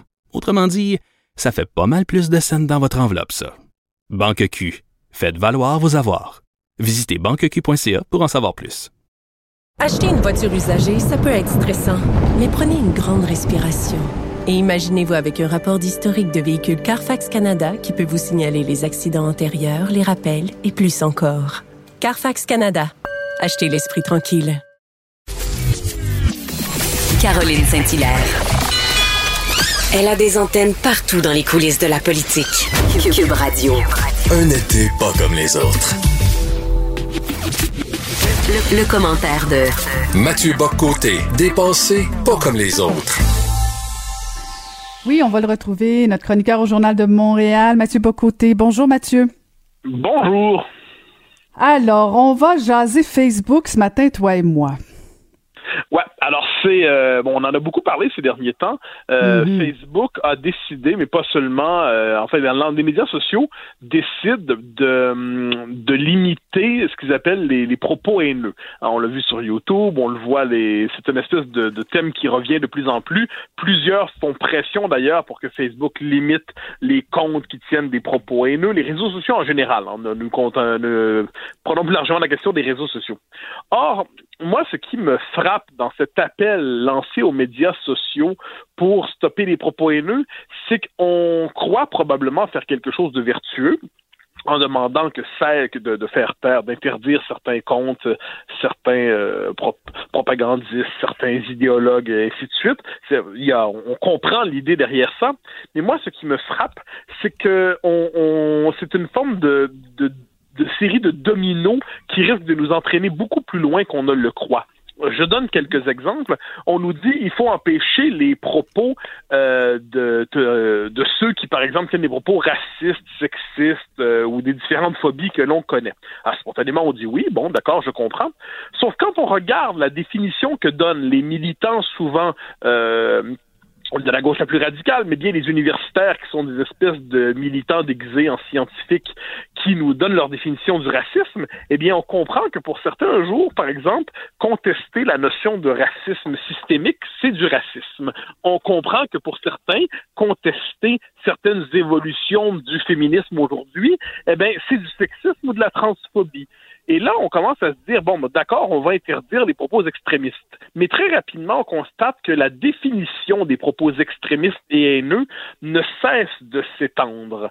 Et je, je donne un exemple là-dessus qui me frappe. Il y a euh, un, euh, un chroniqueur euh, québécois, d'ailleurs, qui plaidait il y a un an, mais qui a rediffusé son texte récemment en disant, oui, il faut lutter contre les propos haineux sur les réseaux Par exemple, ceux de Jordan Peterson. Jordan Peterson, c'est cet intellectuel canadien-anglais qui est très critique du féminisme. Alors, on peut apprécier ou non ce que dit Jordan Peterson. La question n'est pas de le défendre. Mais le fait est que Jordan Peterson a un écho, défend ses arguments, les avance de manière rationnelle. Plusieurs sont en débat avec lui. Et là, et là, qu'est-ce qu'on nous dit? Il dit, ben, ce propos-là, c'est un propos haineux. Peut-être qu'on devrait penser à l'interdire. Donc, jusqu'où ça peut aller, l'interdiction des propos haineux? Puis l'autre élément derrière ça qu'on oublie toujours, c'est que moi, quand je regarde des euh, sorties plusieurs militants, euh, souvent du multiculturalisme plus radical, ainsi de suite, ces tendances-là d'un, antiracisme dévoyé qui est en fait une forme de racialisme militant, eh bien moi, des propos haineux, je- je- j'en vois dans tous les camps, pour le dire ainsi. Mais je, je ne plaide pas pour l'abolition des euh, propos avec lesquels je suis en désaccord. Je ne demande pas qu'on interdise les comptes des gens avec qui je suis en désaccord. Je préfère leur répondre. Je préfère les contredire formellement. Je préfère, dire votre propos est inquiétant pour telle, telle, telle raison. Je n'en appelle pas à l'interdiction des euh, propos qui me dérangent. Et là, je ne dis pas ça pour justifier les propos les plus abjects, loin de là. Je dis simplement qu'à partir du moment où on décide de- d'interdire certains propos, certains comptes, très rapidement, on se rend compte que les militants les plus zélés veulent pousser cette interdiction très, très loin. Ben en fait, c'est super intéressant, Mathieu, parce que euh, là où je te rejoins, c'est qui décide qu'est-ce qui est haineux, haineux pardon, qu'est-ce qui ne l'est Ouais. pas, euh, et jusqu'où on va? Parce qu'il y a des fois, c'est flagrant. Je veux dire, euh, il y a des propos qui sont flagrants. Bon, je, je- ça me vient pas en tête parce que c'est pas dans mes gènes, mais bon, admettons que il y en a qu'on peut dire ça, c'est clair que oui, ça doit être supprimé, c'est clair que ça doit être dénoncé, puis des fois, c'est ça tombe même dans la diffamation. Ah oui, alors, mais là, la diffamation. Exact. Mais là où euh, je te suis, c'est, effectivement problématique. Puis en même temps, ben comment, comment on fait pour pour éviter qu'il y en ait trop de pages avec des propos haineux, je, je me mets dans la peau des, des, des gens de Facebook ou n'importe quel propriétaire de réseaux sociaux pour éviter que ça se propage. Parce que tu dis, oui, toi, tu vas répondre. Je comprends. Mathieu Bocoté qui répond, c'est une chose. Euh, mais c'est pas tout le monde que, que, que, que t'averse, c'est pas tout le monde qui que cette capacité-là. Euh, puis c'est pas tout le monde qui a envie d'échanger avec euh, des, des gens qui tiennent ce genre de propos-là. Ah, mais... Je, je sais pas c'est quoi la solution, honnêtement. Ben, je, je, je t'entends, je comprends ton souci, mais je te donnerai deux, trois éléments. Euh, la notion de propos haineux, c'est qu'il faut voir à quel point aujourd'hui, la notion de propos haineux est une notion d'aujourd'hui terriblement déséquilibrée. On le voit de plus en plus, d'ailleurs, un site qui s'appelle Reddit euh, le disait, le propos haineux, c'est un discours de haine, entre guillemets, ou discriminatoire du majoritaire à l'endroit du minoritaire, du dominant à l'endroit du dominé. Donc la haine est unidirectionnelle. C'est le majoritaire contre le minoritaire, mais l'inverse. Donc quelqu'un qui dirait à un autre, euh, j'ai pas je, je, je, sale noir, par exemple, quelqu'un qui dirait ça, ben c'est du propos haineux. Effectivement, il n'y a pas de doute, c'est raciste, c'est dégueulasse, condamne ça, euh, sans le moindre doute. Mais quelqu'un qui dit sale blanc, alors ça, ce serait pas un propos haineux, parce que c'est du minoritaire au majoritaire. Donc, une forme d'asymétrie dans la haine qui est un Mm. peu absurde. Euh, moi, je crois qu'en le, le cœur humain est un cœur complexe, quelle que soit la couleur de notre peau. Et, et de ce point de vue, je pense que les, les, les, mauvais sentiments sont présents dans tous les groupes humains, quels qu'ils soient. Donc, la haine, personne n'en a le monopole. Premier élément. Deuxième élément, ce que je constate, c'est que ceux qui prétendent lutter contre les propos haineux, hein, les spécialistes de la chose, en ont une définition toujours plus ambitieuse. Et c'est ça qui m'embête un peu à travers ça. C'est-à-dire, on ne circonscrit pas la notion de propos haineux à ce qui relèverait, par exemple, de la diffamation. À la diffamation, pour moi, ça, il n'y a pas de doute là-dessus. Euh, ça me semble assez fondamental. Mais ensuite, quand on décide de l'étendre exagérément, euh, eh bien, moi, je veux savoir, est-ce que la critique de, l'immigration massive, est-ce que la critique de la discrimination positive, euh, est-ce que la critique des quotas, est-ce que la critique de la théorie du genre, c'est des propos haineux? Ce que je constate de plus en plus, c'est que pour plusieurs, ça relève des propos haineux. Autre exemple, et ça je me permets de le donner de manière personnelle, euh, très régulièrement je vois passer sur des pages Facebook et ainsi de suite, des euh, tombereaux d'injures à mon sujet, disons-le poliment. Récemment, une professeure d'université de Moncton, si je ne me trompe pas, me souhaitait de me noyer dans le purin pour que je me transforme, ensuite je m'y décompose et je me transforme en engrais pour que de ma matière euh, euh, terrible puisse naître enfin quelque chose de beau. Alors, je ne sais pas exactement dans quel monde on vit, mais pour moi, ça relève plutôt du propos haineux. En, en général, à tout le moins, si elle ne me c'est assez, ça, c'est un, un propos assez évident, assez évident. Ben, or, cette personne-là prétendait lutter contre les propos haineux en disant ça. C'est génial quand même. Puis elle tenait ce propos-là sur la page d'une dame qui elle-même prétend lutter contre des propos haineux. Donc moi, ce qui me frappe, c'est que le lobby anti-propos haineux, euh, quand on désigne la bonne cible, le bon méchant, le méchant du jour, on peut lui souhaiter de le noyer dans le purin, on peut souhaiter qu'il se décompose et se transforme en engrais, ce qui entre autres mots, on souhaite la mort de la personne et sa décomposition organique. Et, et ça, c'est pas des propos haineux. Ça, ça, c'est la dénonciation légitime de l'intolérance. Donc voilà pourquoi j'aborde cette question avec une perplexité un peu majuscule, hein, ma perplexité, parce que c'est un débat qui est terriblement déformé. Ensuite, ensuite, est-ce que les médias sociaux sont des, ce qu'on pourrait dire, des exercices de, de dépotoir à ciel ouvert, sans le moindre doute? Est-ce que nous aurions tous intérêt à nous civiliser sans le moindre doute? Est-ce qu'on devrait apprendre aux gens de ne pas verser dans l'attaque à dominem sans le moindre doute? Est-ce qu'on devrait apprendre globalement à trier entre les arguments qui peuvent être vifs, vigoureux, et l'injure sans le moindre doute? Est-ce que les racistes doivent être condamnés sans le moindre doute? Les sexistes sans le moindre doute, sans la moindre hésitation? Ensuite, ensuite, il faut savoir distinguer entre ce qui relève vraiment du racisme et ensuite l'extension infinie de ce concept à d'autres réalités. Même chose pour les autres euh, termes que j'ai évoqués. Il faut se civiliser. Il ne faut surtout pas prendre prétexte finalement de la lutte contre la haine pour en fait lutter contre la dissidence et le désaccord. N'oublions jamais qu'il y a certainement euh, l'extrême droite est haineuse, mais l'extrême gauche est haineuse aussi. Il peut y avoir certainement un conservatisme haineux, il peut y avoir un progressisme haineux. Rappelons-nous qu'en ces matières, nous avons tous un peu de travail à faire, quelle que soit la famille politique qui est la nôtre, souverainiste, fédéraliste, de gauche, de droite, au centre ou ailleurs. Or, en ce moment, la lutte contre les propos haineux est instrumentalisée souvent pour simplement euh, interdire des, des, des, des, points de vue critiques pour en fait extrême droitiser le désaccord. Alors, est-ce que Facebook est opportuniste de vouloir annuler euh, ces pages-là? Est-ce que ce que je comprends, c'est que t'aimes pas du tout l'idée? Est-ce que c'est, une formalité pour Facebook de faire ce genre d'action-là? C'est, c'est, c'est, comme je dis, c'est, c'est, c'est, ça embrasse plus largement des, des, médias sociaux dans leur ensemble qui ferment des mm. comptes et ainsi de suite.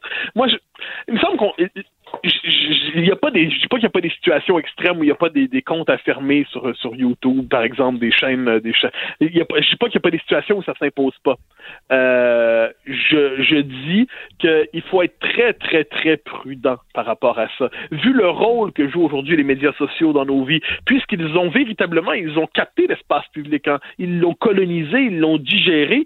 Puis aujourd'hui une bonne partie du débat public passe par les médias sociaux hélas bien les égards hélas. Mais bon ils sont à la fois facteur de démocratisation et de polarisation. Donc, euh, il faut, on vit dans le monde qui est le nôtre, on accepte la réalité, mais je pense qu'il faut avoir la plus grande prudence en la matière. Euh, et je crois que, moi, je, je, l'ai souvent dit, je préfère les excès de la liberté d'expression aux excès de la censure. Euh, je suis prêt à accepter une société où il y a plus de, comment dire, où je, je préfère une société où ça va, on va passer ses ongles sur un tableau plutôt qu'une société condamnée à un silence ténébreux. Et de ce point de vue, je préfère une société où il y a plus de chances que ça dérape qu'une société où tout est congelé. Tout en répétant 100 fois que lorsque je rencontre des propos que je trouve scandaleux, je le dis sans la moindre gêne. Mais évitons d'entrer dans cette spirale de la censure parce qu'on sait quand ça commence, mais on sait jamais où ça finit. Eh, Mathieu, je suis curieuse parce que tu faisais référence à, à, ce, à cette professeure euh, qui de Moncton, bon, qui, qui, qui, qui t'accusait de plein de choses, puis c'est pas la première et euh, je vais t'annoncer que ce sera probablement pas la dernière personne qui va s'attaquer à toi. aujourd'hui. Ça fait partie de ta vie, voilà. Mais justement, en parlant de ta vie, est-ce que, est-ce que tu lui as répondu? Est-ce que tu prends le temps de répondre à ce genre de propos-là ou tu ignores tout simplement? Ben, pas tout le temps. Je, je réponds de temps en temps euh, parce que quelquefois ça, ça vaut la peine. Je, je, cite son propos parce que c'est bien. Bon, elle m'insulte sur deux, trois choses. Elle me dit ensuite Je vous souhaite de sombrer dans le purin et le compost de ces idées nauséabondes que vous défendez comme s'il en allait de votre vie insignifiante. Vous servirez alors peut-être d'engrais pour des idées plus nobles et plus essentielles. Euh, c'est plein de tendresse et de douceur. Hein. Euh, or, euh, or, de temps en temps, je réponds. Une fois sur cent, une fois sur que dis-je, une fois sur mille. Euh, surtout, en fait, je suis tenté de répondre quand je vois que la personne qui tient de tels propos est un spécialiste de, est un quelqu'un qui prétend combattre l'intolérance, la haine et qui prétend défendre la vertu.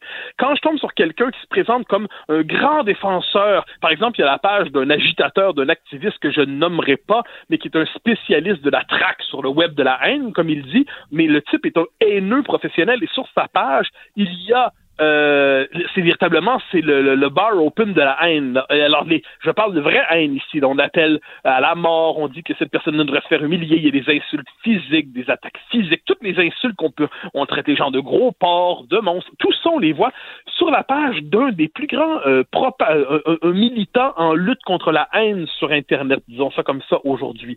Alors comme je parce que parce que je ne veux pas avoir à me rincer la bouche après l'émission, je ne le prononcerai pas son nom. Mais euh, mais il y a quand même de ces spécialistes de la haine. Moi, ceux-là me fascinent. Ceux-là me fascinent parce qu'ils ne sont pas conscients de leur propre haine, ils ne sont pas conscients de leur propre violence, ils ne sont pas conscients de leur propre intolérance. Ils sont à ce point convaincus d'avoir pour eux le monopole du vrai, du juste et du bien, de porter seul l'étendard de la vertu, de la vérité, de la tolérance, qu'ils ne voient pas qu'ils se comportent en fait quelquefois comme euh, de parfaits haineux, de parfaits intolérants, et qui sont incapables de même croire que le désaccord est possible avec euh, quelqu'un qui ne partage pas leur vision du monde n'est pas nécessairement un haineux, mais simplement quelqu'un qui ne partage pas la même lecture qu'eux de la situation, de la réalité. Donc, de temps en temps, je réponds aux, euh, aux, plus inconscients d'entre eux, mais je ne peux pas passer ma vie à faire ça, sinon euh, j'y passerai 24 heures par jour, 7 jours sur 7. Donc, j'écris mes livres, j'écris mes chroniques, euh, je m'occupe de ma vie, je la trouve très belle, mais de temps en temps, je ne peux pas m'empêcher de céder au plaisir de répondre aux petits haineux. Mais j'aimerais bien voir ces réponses-là. Elles doivent être succulentes. Mathieu, c'est toujours un plaisir d'échanger avec toi. Alors, euh, reste en vie. Au grand plaisir. Bye bye. À demain. Merci. Merci beaucoup. C'était Mathieu Bocoté. Caroline Saint-Hilaire. Le divertissement radio de vos vacances. Cube Radio.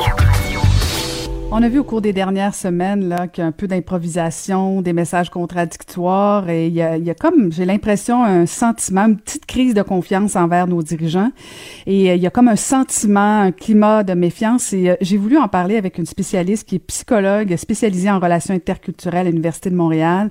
Elle est auteure, clinicienne, chercheuse autonome, analyste dans les médias et formatrice en gestion des conflits de valeurs et de droits et on va rejoindre Rachida Azdouz. Bonjour madame Azdouz. Bonjour, Madame Saint-Hilaire. Alors, euh, pouvez-vous nous expliquer euh, cette rupture du lien de confiance, ça vient d'où exactement? Ben, écoutez, la crise de confiance, c'est le symptôme d'une autre crise, beaucoup plus profonde et beaucoup moins récente, c'est la crise de l'autorité. Euh, vous savez, dans les sociétés anciennes ou dites traditionnelles, l'autorité reposait sur le seul statut. Euh, le statut de professeur, de chef, de médecin, de juge, d'homme de foi. Une fois que vous aviez acquis ce statut, eh bien, les troupes vous suivaient. Euh, parfois, elles vous suivaient par conviction, et parfois par obligation, et parfois même par crainte. Elles vous suivaient parce qu'elles avaient peur de vous. Elles avaient peur de représailles ou autres. Aujourd'hui, ben, le statut ne suffit plus. Euh, le fait de vous conférer, un statut, eh ben ça, ne légitime pas automatiquement votre autorité et ça n'incite pas les gens automatiquement à vous faire confiance, à dire on le suit, c'est pas grave, s'il est là, c'est qu'il est capable de vous mener à bon port. Le, le statut doit désormais s'accompagner d'un certain nombre de qualités, des préalables par exemple la légitimité, la crédibilité, la capacité de mobiliser, euh, le, et en même temps, il faut montrer constamment patte blanche. Euh, une fois qu'on est assis euh, sur le siège ou sur le trône, euh, on doit démontrer qu'on le mérite et on doit essayer de le conserver. Ce qui est normal, c'est l'idée même des élections aux quatre ans. Quand on est élu, c'est parce que les gens vous ont fait confiance. Sur une base, ils pensent que vous êtes légitime, que vous êtes crédible et que vous êtes le bon capitaine. Euh, mais aux cinq ans ou aux quatre ans, ils vous disent euh, on renouvelle notre confiance ou pas. Ce qui est quand même une bonne chose. Imaginez une autorité qui est installée à vie, ben c'est la dictature. Il ne faut pas oublier aussi que l'autorité, ça vient du latin auctoritas, tirer vers le haut.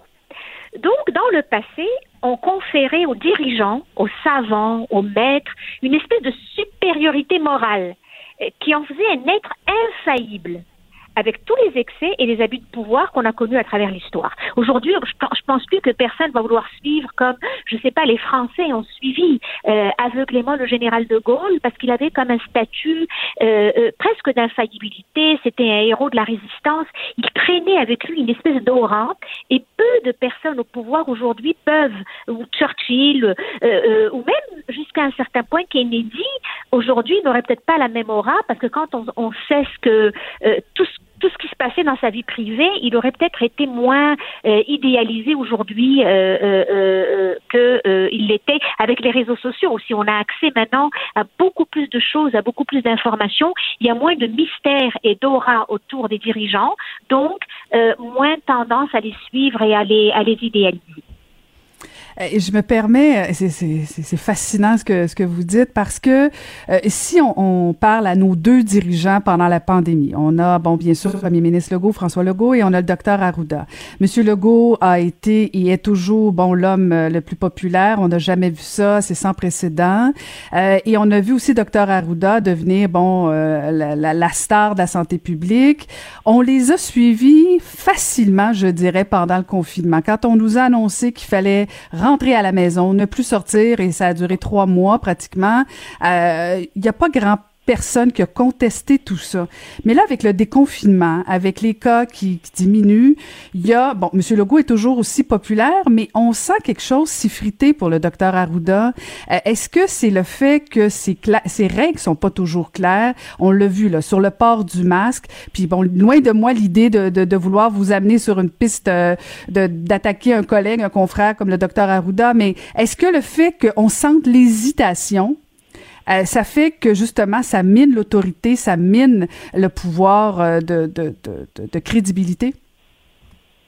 Oui, euh, oui, et c'est intéressant parce que regardez, la différence entre le docteur Arruda et le Premier ministre, elle est quand même importante. Vous remarquerez que le Premier ministre parle comme nous.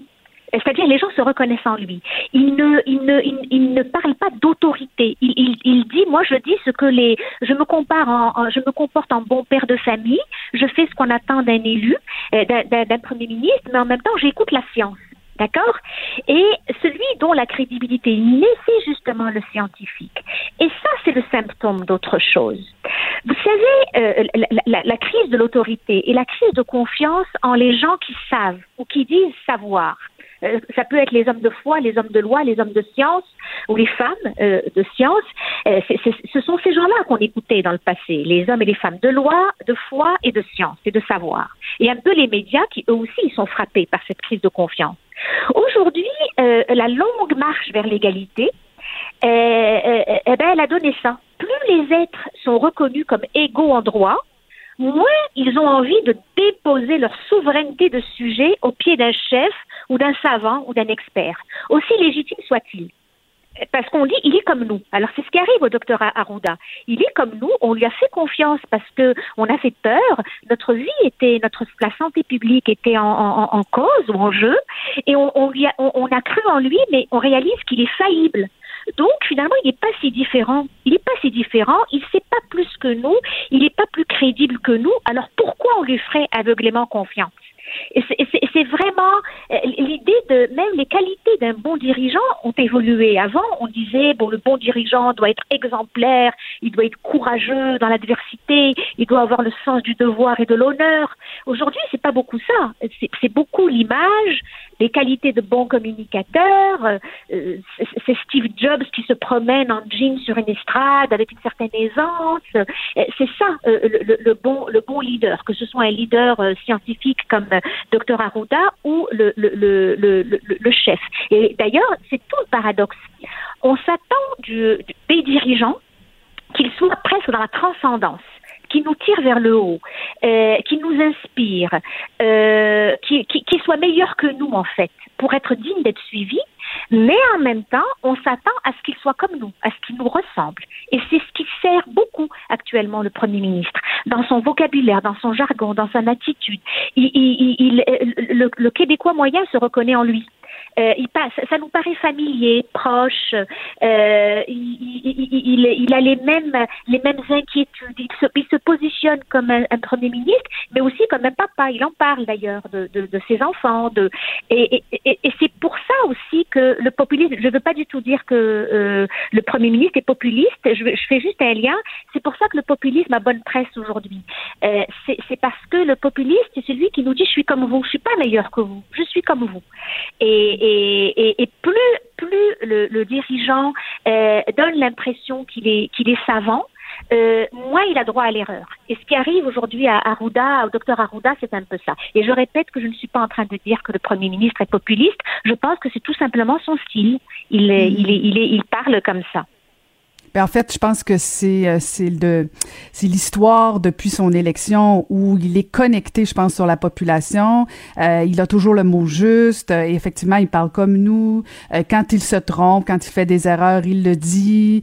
Euh, il est euh, il est le le le l'oncle, le, frère, le père, le neveu et il fait partie de la famille. Je pense que ce sentiment-là depuis le début. Est-ce que pour le docteur Arruda, il n'y a pas eu à un moment donné, est-ce qu'il s'est fait prendre au justement sur la notoriété parce que c'est une chose d'être euh, d'être le grand scientifique, c'est d'être responsable de la santé publique du Québec euh, dans un bureau euh, dans avec des scientifiques, mais de devenir la star, est-ce que il s'est fait il s'est pas fait prendre un peu au piège? Je, je, on a, c'est pas une c'est une situation exceptionnelle, hein, c'est pas une mhm. situation normale. Hein. Euh, donc, euh, docteur Arruda est quand même un gestionnaire. Il dirigeait quand même la santé publique, donc c'était pas seulement un scientifique dans son laboratoire. Hein. Donc, il a quand même une expérience de, de, de gouvernance. C'est un dirigeant de haut niveau. Euh, le problème, effectivement, c'est la visibilité et la notoriété. Et, et le fait d'avoir voulu euh, euh, peut-être mettre un peu de légèreté dans tout ça, ce qui a fait son charme au début, et, et en même temps, ce qui finit par agacer les gens. Parce qu'il faut dire que plus le temps passe, plus le niveau d'anxiété monte dans la, dans la population, et moins les gens ont envie de rire. Il y a peut-être un peu de ça aussi. Alors qu'au début, sa, sa, sa bonhomie a, a, a contribuer à diminuer l'anxiété. Et là, l'anxiété est à son paroxysme et les gens ont envie de, de, de, de, se faire dire oui ou non. On porte un masque ou on ne le porte pas. Est-ce qu'on peut sortir ou on ne peut pas sortir? Est-ce qu'on confine, on déconfine pour mieux reconfiner ou pas? Donc, euh, on est moins, euh, les gens sont fatigués aussi, moins tolérants et lui aussi euh, ce sont des personnes qui, quand même, depuis plusieurs mois, sont au, au, au, devant les micros tous les jours à heure fixe. Donc, ils sont humains aussi. Et c'est peut-être ça, euh, euh, euh, peut-être que, et c'est pas un politicien. Vous savez, aujourd'hui, on, critique beaucoup, on, parle même de doxocratie, c'est-à-dire que les, politiciens gèrent beaucoup selon l'opinion et le sondage. Ils mesurent, ils, ils tâtent un peu le pouls et ils s'adaptent. Euh, euh, euh, Arruda n'est pas un politicien, donc il n'a pas cette, cette, peut-être, je sais pas, cette capacité ou cette envie ou ce désir, c'est pas son truc quoi. Mais l'effet pervers de, cette, de, de, de, de la doxo, il y a un, un bon effet à ça. C'est peut-être là que l'expérience politique du premier ministre l'aide, c'est que quand il voit qu'il s'est trompé, il le dit il dit écoutez, on est en train de, on, on, y va par essai erreur, personne n'a trouvé la bonne, euh, la solution idéale, et quand il s'aperçoit qu'il y a eu une erreur, il le dit. Et, et ça, c'est le fait aussi d'un bon dirigeant qui est capable de reconnaître son erreur et de dire bon ben on, on, va reculer, on va. Mais les, les l'effet pervers de ça et, et on l'a beaucoup par exemple à Ottawa en ce moment, c'est que on confonde la, la, la, la capacité du leader à reconnaître ses torts, à ne pas s'acharner, parce que euh, quand on s'acharne, on devient dictateur, et, la tendance à s'excuser tout le temps.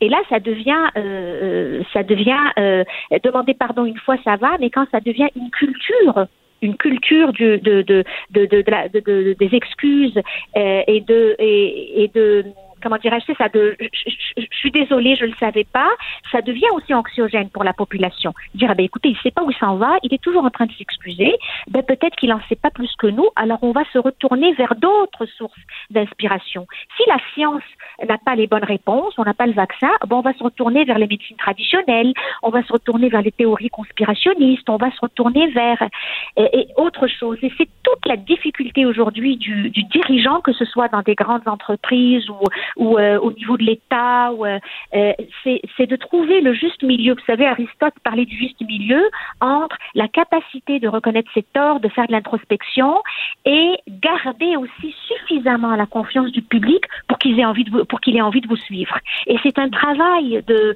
d'équilibriste. C'est c'est c'est énorme. Mhm. Non, puis on comprend que la situation est exceptionnelle. Personne n'a jamais vécu ça. Euh, mais vous faisiez référence euh, au, au, au, fait que Dr Arruda était pas un politique. En même temps, on a senti euh, à certains moments de la crise où, bon, notamment, on voyait des vidéos de son passé où, bon, il banalisait un peu le virus. Par la suite, on l'a vu danser. par la suite, il a, il, a, il, a, dit que peut-être qu'il ferait de la politique un jour. Et là, c'est comme si euh, on, sentait que les masques tombaient. Euh, c'est comme si la personne qu'on avait admirée, qu'on avait suivie, ben dans le fond, on avait l'impression que c'est ses intérêts à elle qu'elle priorisait. Est-ce qu'il n'y a pas un peu de ça aussi? Oui, beaucoup parce que la qualité d'un bon dirigeant, que ce soit un dirigeant politique ou autre, c'est de mettre, c'est ça, c'est l'idéalisation du, du, chef ou du, ou du leader ou du euh, euh, euh, de la personne qu'on met en avant, qui est en avant. C'est qu'on s'attend à ce qu'elle place l'intérêt général avant tout. Euh, euh, mais on le voit bien que c'est pas toujours ça, que l'intérêt général s'accompagne aussi d'intérêts particuliers, d'ambitions personnelles. Ce n'est pas en soi euh, négatif. Il y a personne qui est complètement, il y a personne qui met, euh, qui, qui, qui, qui s'en va dans une vie publique sans, sans une petite dose de narcissisme ou de, ou de, ou d'ambition personnelle. C'est quand ça prend toute la place que ça devient, euh, que le contrat moral avec le public ou avec la population est rompu. Et effectivement, peut-être qu'il s'est découvert, une, une il s'est peut-être découvert aussi, il l'avait peut-être pas au début, mais il s'est peut-être dit, ouais, oui, c'est intéressant, c'est bien, une vie publique quand même, c'est bien d'être euh, plus seulement uniquement euh, dans un pouvoir d'influence, mais dans le vrai pouvoir. Euh, je ne sais pas, on, ne peut pas, on fera pas la psychologie de, de, de du docteur Arruda en ligne, mhm. mais il y, a de tout ça. Mais il faut pas oublier une autre, une autre chose, Madame Saint-Hilaire, c'est que dans le passé, on ne connaissait pas, il y avait une aura de mystère autour des dirigeants. D'abord, on était moins nombreux. Il n'y avait pas les réseaux sociaux, il n'y avait pas les paparazzis, il n'y avait pas, on n'avait pas accès à ces choses-là. On n'aurait jamais vu, euh, il y a 40 ans, euh, un directeur de santé publique euh, danser dans un parti parce qu'on n'aurait pas accès à cette image d'archive. On n'aurait pas vu le premier ministre Trudeau en blackface il y a 25 ans. Vous voyez, aujourd'hui, on a accès à tout ça. Ce qui fait que les dirigeants sont, c'est très difficile pour un dirigeant de, de garder son mystère, son, une espèce d'image comme ça euh, euh, euh idyllique de sage, de personne sérieuse, parce qu'il y a toujours une situation où, à son insu, on, on, va le voir, les masques vont tomber d'une façon ou d'une autre. Et ça aussi, c'est difficile. C'est très difficile parce que aujourd'hui, à moins vraiment d'être, à moins vraiment de se surveiller en permanence, il y aura toujours une caméra euh, indiscrète, euh, un téléphone mobile, un stylo avec une caméra intégrée qui va filmer euh, une personne à laquelle on attribue de grandes qualités de leader dans une situation un peu moins avouable. Et ça, eh ben, ça veut dire que son, comment dirais-je, son, euh, la statue est déboulonnée et ça entraîne bien entendu euh, soit une rupture du lien de confiance ou en tout cas une érosion du lien de mmh. confiance. Euh, il. Absolument. Et toutes les personnes qui mènent une vie publique vont être obligées de composer avec ça désormais. À moins d'être très, très intéressant. Ben oui, c'est ça, à moins d'être parfait, mais bon, nul n'est parfait. En tout cas, si oui, on le connaît pas ou on la connaît pas. Merci beaucoup, c'était très intéressant.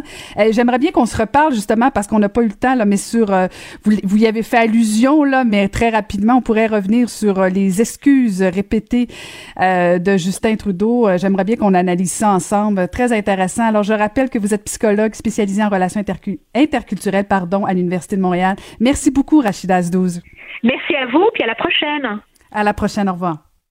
La Banque Q est reconnue pour faire valoir vos avoirs sans vous les prendre. Mais quand vous pensez à votre premier compte bancaire, tu sais, dans le temps à l'école, vous faisiez vos dépôts avec vos scènes dans la petite enveloppe. Hmm, c'était bien beau. Mais avec le temps, ce vieux compte-là vous a coûté des milliers de dollars en frais, puis vous ne faites pas une scène d'intérêt. Avec la Banque Q, vous obtenez des intérêts élevés et aucun frais sur vos services bancaires courants. Autrement dit, ça fait pas mal plus de scènes dans votre enveloppe, ça. Banque Q, faites valoir vos avoirs.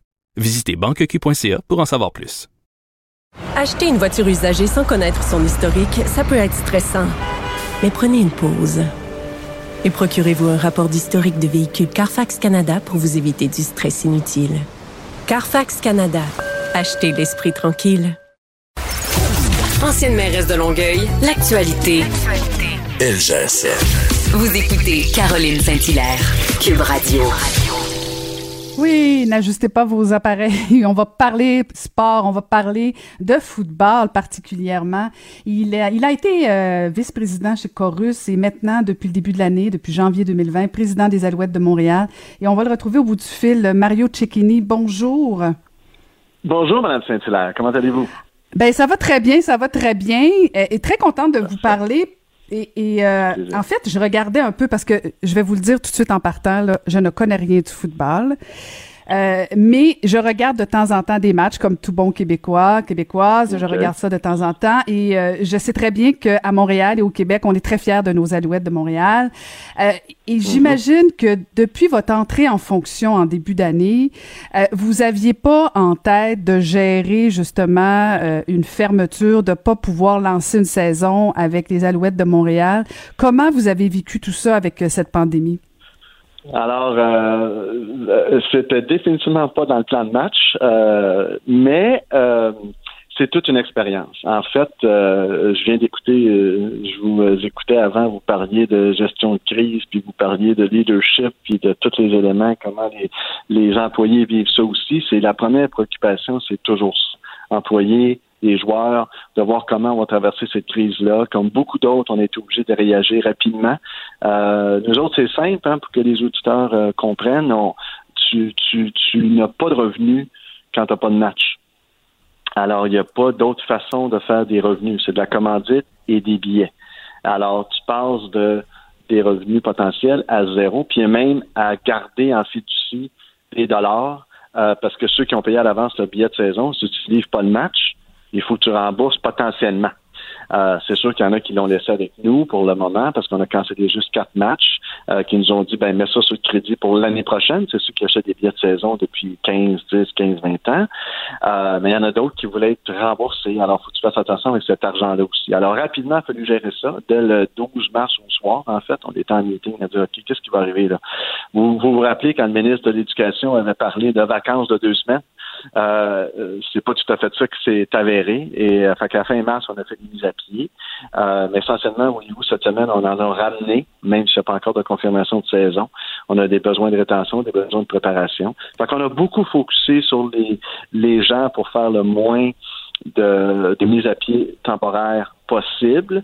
Puis après ça, évidemment, travailler en parallèle sur on joue, on se prépare pour 2020, on joue pas, on se prépare pour 2021. Euh, tout ce qui s'appelle euh, collecte de, de, de, de commanditaires, euh, vente de billets de saison, mais vente de billets individuels aussi, parce qu'on a beaucoup des gens qui, qui viennent de l'extérieur ou des gens qui achètent seulement un ou deux matchs par saison. Alors tout ça, ça a été euh, ça a été des en plus de travailler avec la Ligue. Alors, tu t'occupes de l'équipe, après ça, il y a tout l'enjeu avec la Ligue, ce que vous entendez peut-être en ce moment un peu aussi, parce que c'est une convention collective avec les joueurs qu'on doit renégocier, parce qu'il n'y a plus rien qui tient euh, en 2020. Alors, ça a été, et c'est encore, toute une expérience de gestion, disons-le de cette façon-là. Et, et ce que j'entends, est-ce que la saison est carrément compromise pour les Alouettes de Montréal? Ben, à ce point-ci, on est, je vous dirais qu'on est confiant. On est, euh, si j'avais à mettre une échelle, je dirais 5.5. Un petit peu plus que la moitié. Euh, le propriétaire d'Ottawa, je disais ce matin, il parle de 50-50, fait qu'on est à peu près sur la même euh, longueur d'onde. On a deux éléments qu'il faut combler. Deux, euh, on a l'aide gouvernementale, évidemment, et on a une convention collective à négocier avec les joueurs. Fait qu'un peu comme vous avez vu dans toutes les autres ligues, euh, les joueurs doivent accepter des conditions différentes. On est d'abord, ça commence par la santé. Alors, accepter tout le protocole de santé, les tests, la quarantaine, comment ça va se passer entre les matchs, parce que nous, l'objectif, c'est de se frapper. Alors, c'est sûr qu'il n'y a pas de distanciation physique durant le match, mais c'est entre les matchs. Il faut comprendre qu'on fait face à, à des jeunes euh, qui vont entre 23, 22, 24 et 30, 32, 35. Là. Il y a quelques vétérans. Alors, c'est un groupe relativement jeune euh, qu'on va confiner, qui vont être euh, en quarantaine, euh, possiblement dans une ville hôtesse aussi. Euh, un peu comme encore une fois l'image des matchs qui sont joués en Floride là, pour les autres ligues. Alors non, c'est c'est pas à ce point-ci, on est on n'est pas encore rendu du tout à dire que c'est compromis, mais disons que le mois de juillet, le mois de juillet va être déterminant déterminant. Et, et, j'avais beau dire que je connais pas euh, ça tant que ça, le football, je, je sais pertinemment qu'il y a quand même plusieurs touchés, on va se le dire, au football. Et, je suis contente que, que vous, vous ameniez le sujet parce que, bon, j'essaie d'imaginer un match. Euh, c'est impossible. Donc, ce que vous nous dites, c'est que possiblement, dans les propositions que vous faites, euh, ben, c'est qu'il pourrait y avoir une, une quarantaine pour, pour s'assurer justement que les joueurs, les joueurs puissent jouer comme ils sont habitués de jouer. Là. Exactement. Pardon, excusez-moi de tout ça, mais essentiellement, c'est surtout pour les joueurs américains aussi. Euh, nous, on a, on a la moitié de l'équipe à peu près qui vont euh, voler depuis les États-Unis, qui vont se rendre soit dans leur ville ou dans la ville hôtesse, selon le scénario. Euh, donc, essentiellement, dès qu'ils atterrissent, D'abord, il y a toute la notion du gouvernement, trouver le permis de travail, s'assurer que tout le monde peut venir, ça c'est un. Puis deux, ensuite, s'assurer que dès qu'ils mettent les pieds dans une ville, ils sont dans une chambre d'hôtel 14 jours, c'est un protocole à faire. Et là, avec les tests, maintenant, on va s'assurer, évidemment, après ça, que tout le monde des tests consécutifs, là, euh, rapides, euh, je veux dire en, régulièrement. Alors là, à chaque euh, là, on, a comme une confirmation au jour zéro quand tout le monde se retrouve sur le terrain qu'il n'y a pas de COVID. à partir de ce moment-là, ben, c'est une discipline d'affaires qui doit s'installer, suivre les consignes à la lettre, rien de moins, parce qu'on le voit avec la euh, avec la MLS qui malheureusement, je pense, a perdu au moins un club, peut-être deux. J'entendais que Nashville avait aussi cinq ou six cas qui seraient peut-être euh, pas joués, des matchs qui sont reportés. Euh, au football, on n'a pas beaucoup de luxe de reporter des matchs parce qu'on joue à chaque semaine. On veut jouer avant le froid. Puis l'objectif, si on va dans une ville hôtesse, c'est de rentrer puis de sortir le plus rapidement possible. Alors, c'est pour ça qu'on parle d'une saison réduite et tout ça. Fait que non, c'est ça va être une discipline sévère. Mhm. Et ce que les gens ignorent possiblement, euh, c'est que c'est quand même pas le football, c'est pas, euh, vous me corrigerez si je me trompe, c'est pas un sport de millionnaire. Euh, pour des joueurs qui, qui se retrouvent euh, comme ça, sans jouer, sans public, tout ça, est-ce que ça a des incidences aussi sur, sur vos joueurs? Ben, il y a certainement des joueurs qui, quand, et là, c'est là qu'on est à négocier avec la convention au moment où on se parle avec les joueurs, mais c'est sûr que dans un, un contexte de paye à prorata, euh, il y a des joueurs qui vont qui font pas une fortune effectivement par rapport aux, autres ligues. Alors il y a peut-être des joueurs, il y a déjà des joueurs qui nous ont indiqué qu'ils ont, qui ont, il y en a même qui ont trouvé un autre emploi parce qu'ils ont arrêté d'être payés au mois de novembre. Alors quand la saison s'est terminée et dans l'incertitude, il y en a qui ont des enfants, évidemment qui ont une famille, il faut qu'ils faut qu'ils fassent, euh, faut qu'ils euh, faut qu'ils rendent du revenu, il faut que la vie continue. Alors à partir de ce moment-là, il y en a déjà qui sont ailleurs. Fait que oui, on s'attend à ce qu'il y ait des joueurs qui Il va y avoir une période de, où les joueurs pourront nous indiquer s'ils veulent venir ou non. Euh, jouer avec nous, euh, jouer avec leur équipe euh, dans la ville hôtesse, c'est ce scénario-là qui se dessine. Il y a aussi une notion d'être d'être loin de chez vous. D'être carrément loin de chez vous pendant trois mois. Alors, quand tu une famille, pensez-y bien aussi. Euh, c'est beaucoup de nouveaux éléments avec lesquels il faut jongler. Et puis, euh, on en parle, on en parle, on en parle, on en parle à tous les jours depuis des mois. Et là, on est dans la négociation. Fait qu'on va voir comment euh, les joueurs voient ça de leur côté. On va, on va avoir leur réponse au, fil des, des rencontres dans les, dans les semaines qui, dans les semaines qui suivent. Est-ce que vous avez aussi des discussions avec la ville de Montréal? Parce qu'on sait que quand on, parle de relance économique du Québec, euh, ça passe euh, nécessairement par la relance de Montréal. On sait que pour, euh, pour Montréal, les Alouettes, c'est important. Est-ce que vous sentez de l'écoute de la part de la ville?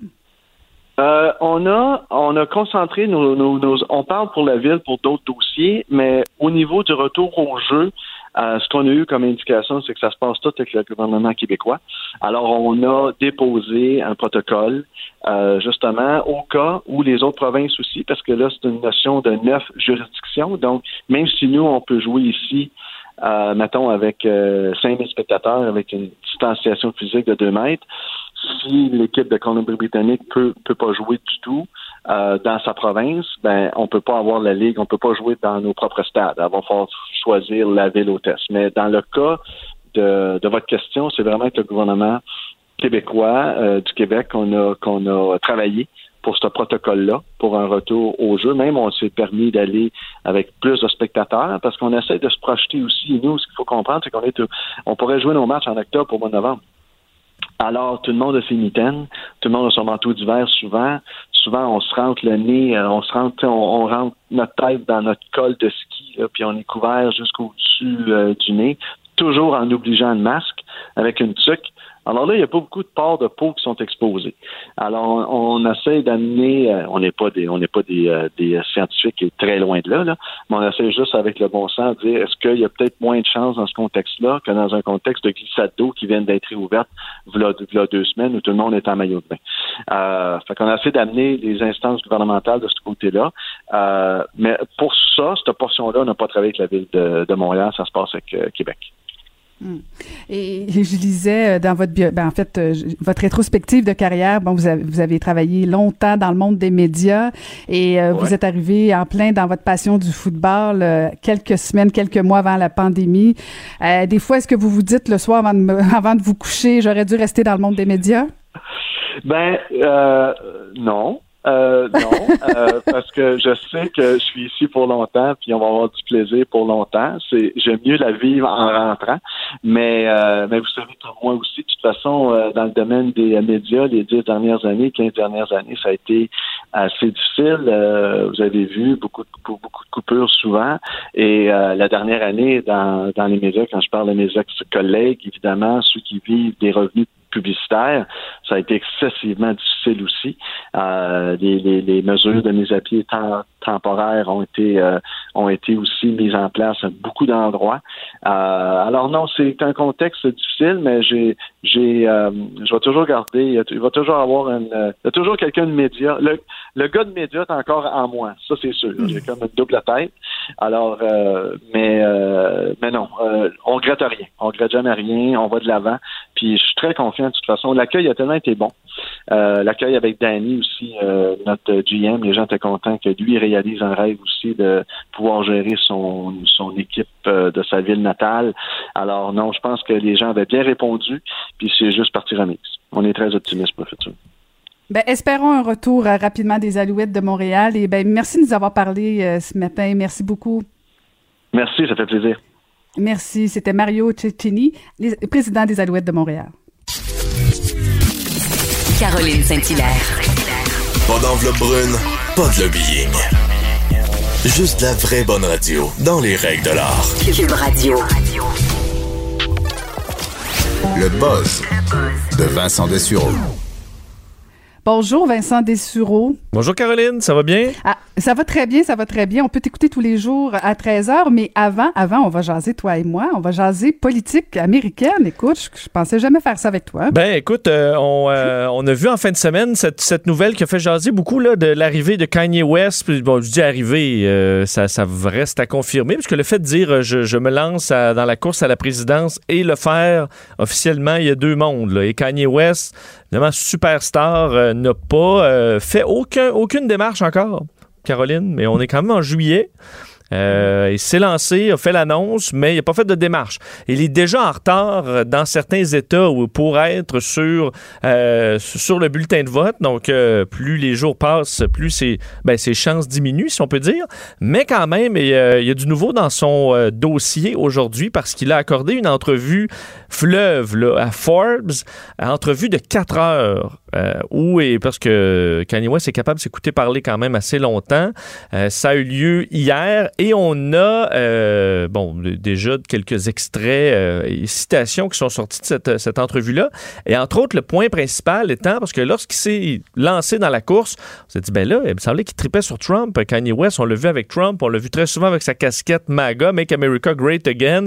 C'est un grand fan de Trump. Eh bien, les choses ont changé, Caroline. Euh, il dit avoir perdu confiance dans le commandant en chef. Entre autres, pourquoi? ben, entre autres, la gestion du coronavirus coronavirus, parce qu'il dit, c'est ce qu'on interprète, parce qu'il dit, euh, it's one big mess, là, ce qui se passe en ce moment, donc un gros bordel. Et entre autres, un élément, et on sait que Donald Trump essaie toujours d'avoir l'air fort, peu importe s'il perd ou gagne, euh, va faire semblant d'avoir gagné. Mais il y a un élément qui, qui lui colle un petit peu plus qu'à l'habitude, c'est le fait qu'il s'est caché dans un bunker euh, lorsqu'il y a eu une manifestation à Washington autour euh, de la Maison-Blanche qui avait été euh, repoussée par les policiers violemment pour que Donald Trump puisse aller montrer sa Bible sur une petite chapelle à côté de, de, de, la Maison-Blanche. Et quelques minutes avant, en fait, dans les heures qui ont, qui ont, qui ont précédé, il avait fait un court séjour dans un bunker, dans une manifestation, donc à Washington. Et on l'avait appris, ça avait fait le tour des États-Unis, disant, bon, le président euh, se cache dans un bunker. Entre autres, quelques jours plus tard, on avait vu Justin Trudeau qui s'était lui mêlé à la foule pour euh, lors d'une manifestation similaire à Ottawa.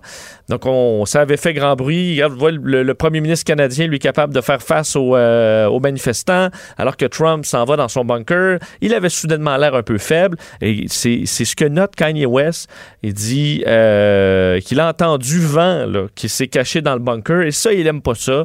Alors, il a perdu confiance euh, en, Donald Trump. Et euh, pour ce qui est de Joe Biden, parce qu'on s'inquiète, est-ce que ça va nuire? Ben, on s'inquiète chez les démocrates. Est-ce que ça va nuire à Joe Biden si Kanye West se présente? Parce qu'il ira, il ira peut-être chercher quelques, quelques votes du côté démocrate. Et ils pensent pas, ils entre autres, de penser que le vote euh, des Noirs est automatiquement démocrate, c'est une forme de racisme et même de suprématie blanche. c'est pas faux, les Noirs ont le droit de voter pour le parti qu'ils veulent. Faut pas nécessairement présumer de ça. Il dit aussi, il dit euh, Barack Obama est spécial, Trump est spécial, je suis spécial, Kanye West. L'Amérique a besoin de quelqu'un de spécial. Bill Clinton était spécial, mais Joe Biden n'est pas spécial. Alors bref, euh, fait son chemin. On verra si ça se ça se, il se montre sérieux finalement dans ce désir de, se, de devenir président. Euh, lui qui est rendu extrêmement religieux, faut dire. Alors, il croit d'ailleurs qu'on doit cesser de faire des choses qui font frustrer le, le bon Dieu. Et les hmm. choses vont s'améliorer, entre autres le coronavirus. On sent toute la motivation de Kanye West. Hein? Oui, Y aller euh, parce que Donald Trump est pas courageux. Ça prendra un petit peu plus que ça, là. Absolument. Même si c'est pas faux, mais quand même. Mais bon, j'ai hâte de voir comment ça va se conclure, cette histoire-là. Mais je suis pas certaine que ça va servir euh, ni la cause de Joe Biden, ni la cause de Kanye West, et ni la cause des Américains. Mais bon, l'histoire dira comme dira l'autre. Euh, et tu nous parles de mort euh, ce matin. Oui, parce que lourd, c'est lourd, Vincent. je veux pas que tu nous parles de ton portefeuille nécessairement financier, parce que tu as de la crypto-monnaie. Est-ce que tu t'es intéressé à ça à un moment donné, les bitcoins, non, pas du tout? Tu es loin de ça. Euh, Ben, euh, il y a une inquiétude euh, généralisée chez les gens qui ont de la crypto-monnaie qui a été, euh, fait, qui est encore assez populaire, là, les bitcoins qui, ont, qui valaient quelques sous au début, qui valent des milliers de dollars aujourd'hui, mais dans, disons, une fluctuation euh, très instable depuis quelques temps. Eh bien, l'Institut de la crémation, parce que ça existe, donc qui s'occupe de, bon, des, des- disons, des gens euh, qui sont morts, euh, on fait un sondage auprès de 1150 participants qui ont de la crypto-monnaie. Et l'inquiét- une des inquiétudes principales chez les gens qui ont ce genre de- de- d'éléments dans leur portefeuille, c'est euh, qu'ils ne savent pas ce qui va arriver de leur de ces montants-là s'ils décèdent. Parce qu'évidemment, si tu as de l'argent dans une banque, euh, très facilement, la famille peut en hériter. Mais si toi, tu décèdes et que ton mari, ton chum, ta blonde, ton, tes enfants n'ont pas ton mot de passe, ben l'argent se perd. Euh, et il semble que les milléniaux particulièrement et les Z, donc 18 à 40 ans, on peut dire, là, si on étire un peu, euh, sont euh, à 65% n'ont aucun plan, euh, n'ont pas laissé de mot de passe, aucune instruction pour leur succession si jamais ils décédaient. Et il y a des cas célèbres où malheureusement c'est arrivé, entre autres le décès de Jerry Cotton, qui est le fondeur d'une, de- de- fondateur d'une entreprise qui, qui avait fait, qui avait eu beaucoup de succès. Et lui est décédé en 2018. Euh, il avait 145 millions de dollars euh, en crypto-monnaie. Personne n'a le mot de passe. Euh, personne n'a les, les- les- les façons d'accéder à ce portefeuille-là. Alors, c'est de l'argent qui est perdu dans, dans- l'univers.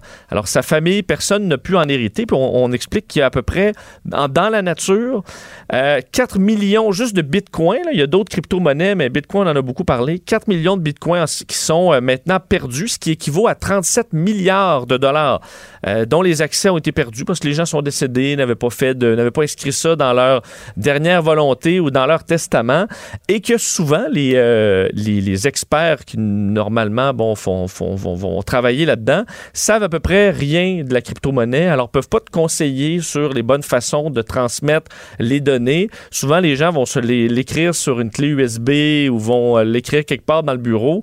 Le problème, c'est que ça peut se perdre. Euh, tu peux jamais tu vois un paquet de lettres et de chiffres, ça se peut que tu le jettes en faisant le ménage de la personne qui est, qui est décédée. Alors, euh, une problématique assez particulière, disons, mais qui euh, qu'il faut se mettre en tête si vous avez ça dans votre, euh, dans, dans votre bas de laine. On dit par contre que les baby boomers, vous vous êtes rendus sur la coche. 94% des baby boomers qui ont de la crypto-monnaie ont un plan bien détaillé pour passer la clé, si on peut dire, euh, d'une personne à l'autre, s'il le faut, évidemment. Ben, surtout quand t'en as beaucoup. tu. Bon, Quand on, juste, euh, on comprend. Si tu as 300 dollars, euh, c'est vrai. Mais il y en a qui ont mis beaucoup d'argent euh, là-dedans et des gens qui en ont fait beaucoup aussi. Des ceux qui étaient qui étaient très rapides sur la crypto, qui ont acheté des, des bitcoins à 50, 100 dollars et qui aujourd'hui valent, valent des milliers de dollars. Ben, c'est intéressant. Tu as une bonne cagnotte là. Et, mais, tu le sais, à 18, 40 ans, 30, ben, peut-être pas à 40 ans, là, mais en 18 et 30, souvent, ce qui va se passer après notre mort, on s'en fout parce qu'on a l'impression qu'on va vivre pour toujours. Malheureusement, c'est pas toujours le cas. Faut dire qu'il y en a beaucoup qui n'ont pas de testament aussi très jeunes, mais en général, ça va se faire même sans testament, alors que dans la crypto-monnaie, ben, il faut un mot de passe. Et ça, ben, ça se perd. hein. Comme un mot de passe de Wi-Fi, là. Des fois, c'est pas trouvable chez grand-maman. C'est pas toujours facile. Hey, rapidement, Vincent, euh, parle-nous donc d'Harry Styles. Oui, rapidement, vous dire que l'application Calm, si vous êtes, euh, si vous utilisez cette application extrêmement populaire euh, pour vous détendre, sachez que Harry Styles, superstar, ancien de One Direction, mais qui est maintenant plus populaire que jamais, va vous lire une histoire pour vous endormir, disponible à partir d'aujourd'hui, un petit peu plus tard aujourd'hui. Ils avaient déjà fait ça avec Matthew McConaughey, et là, c'est Harry Styles qui est déjà un investisseur sur l'application, alors on comprend quand même son intérêt. Alors, vous pourrez entendre sa voix mélodieuse, vous endormir comme un enfant. Ce sera peut-être à essayer si vous l'aimez. Excellent. Merci. Alors, je rappelle, on peut t'écouter à 13h. Merci beaucoup, Vincent. Salut.